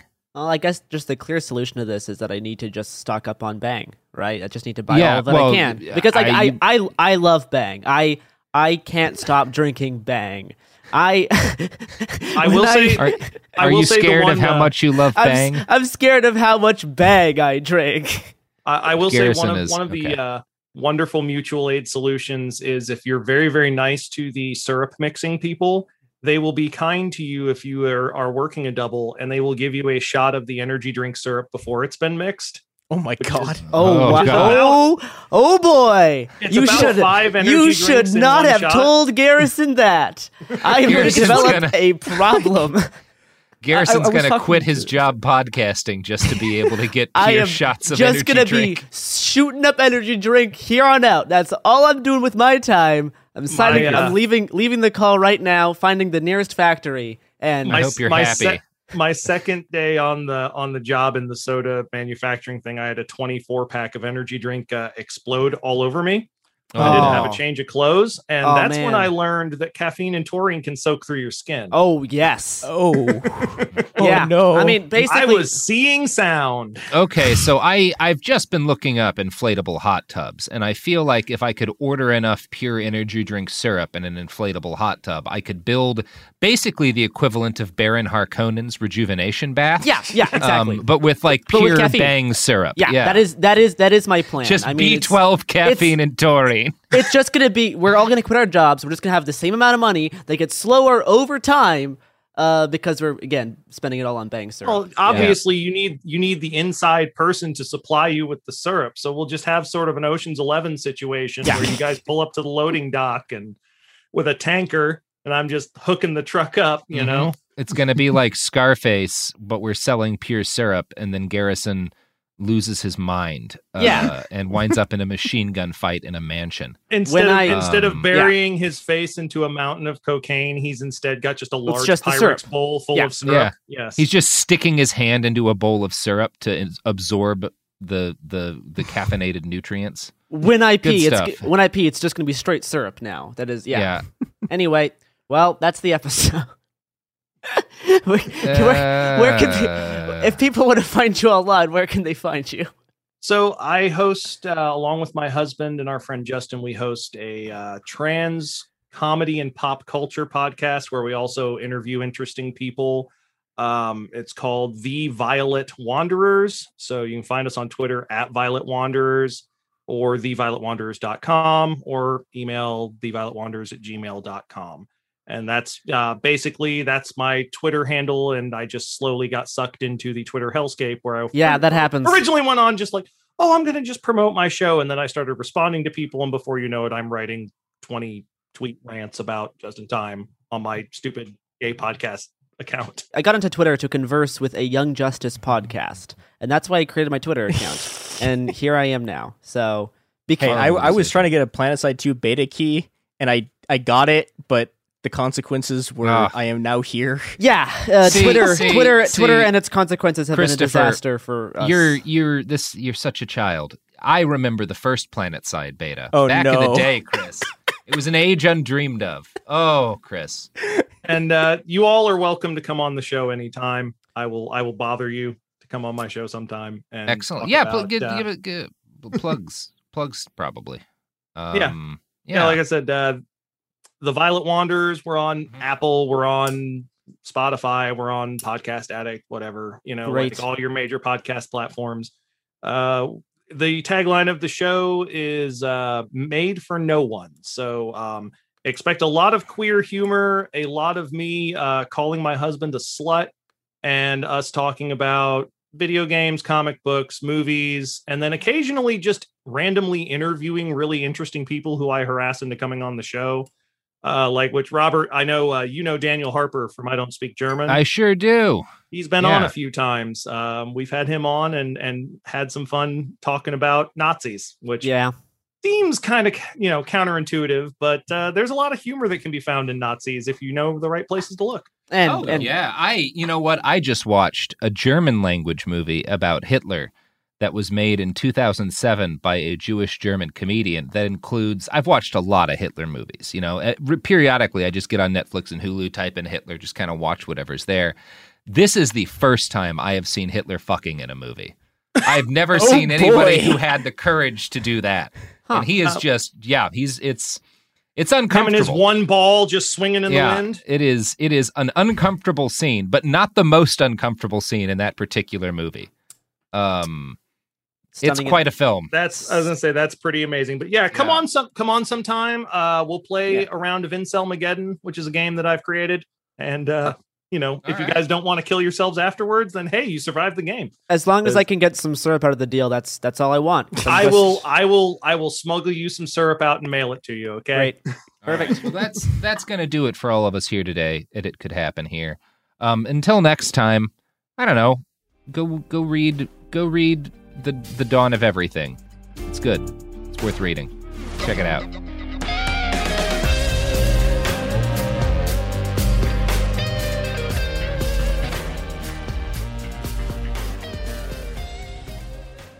Hey, we'll be back Monday with more episodes every week from now until the heat death of the universe.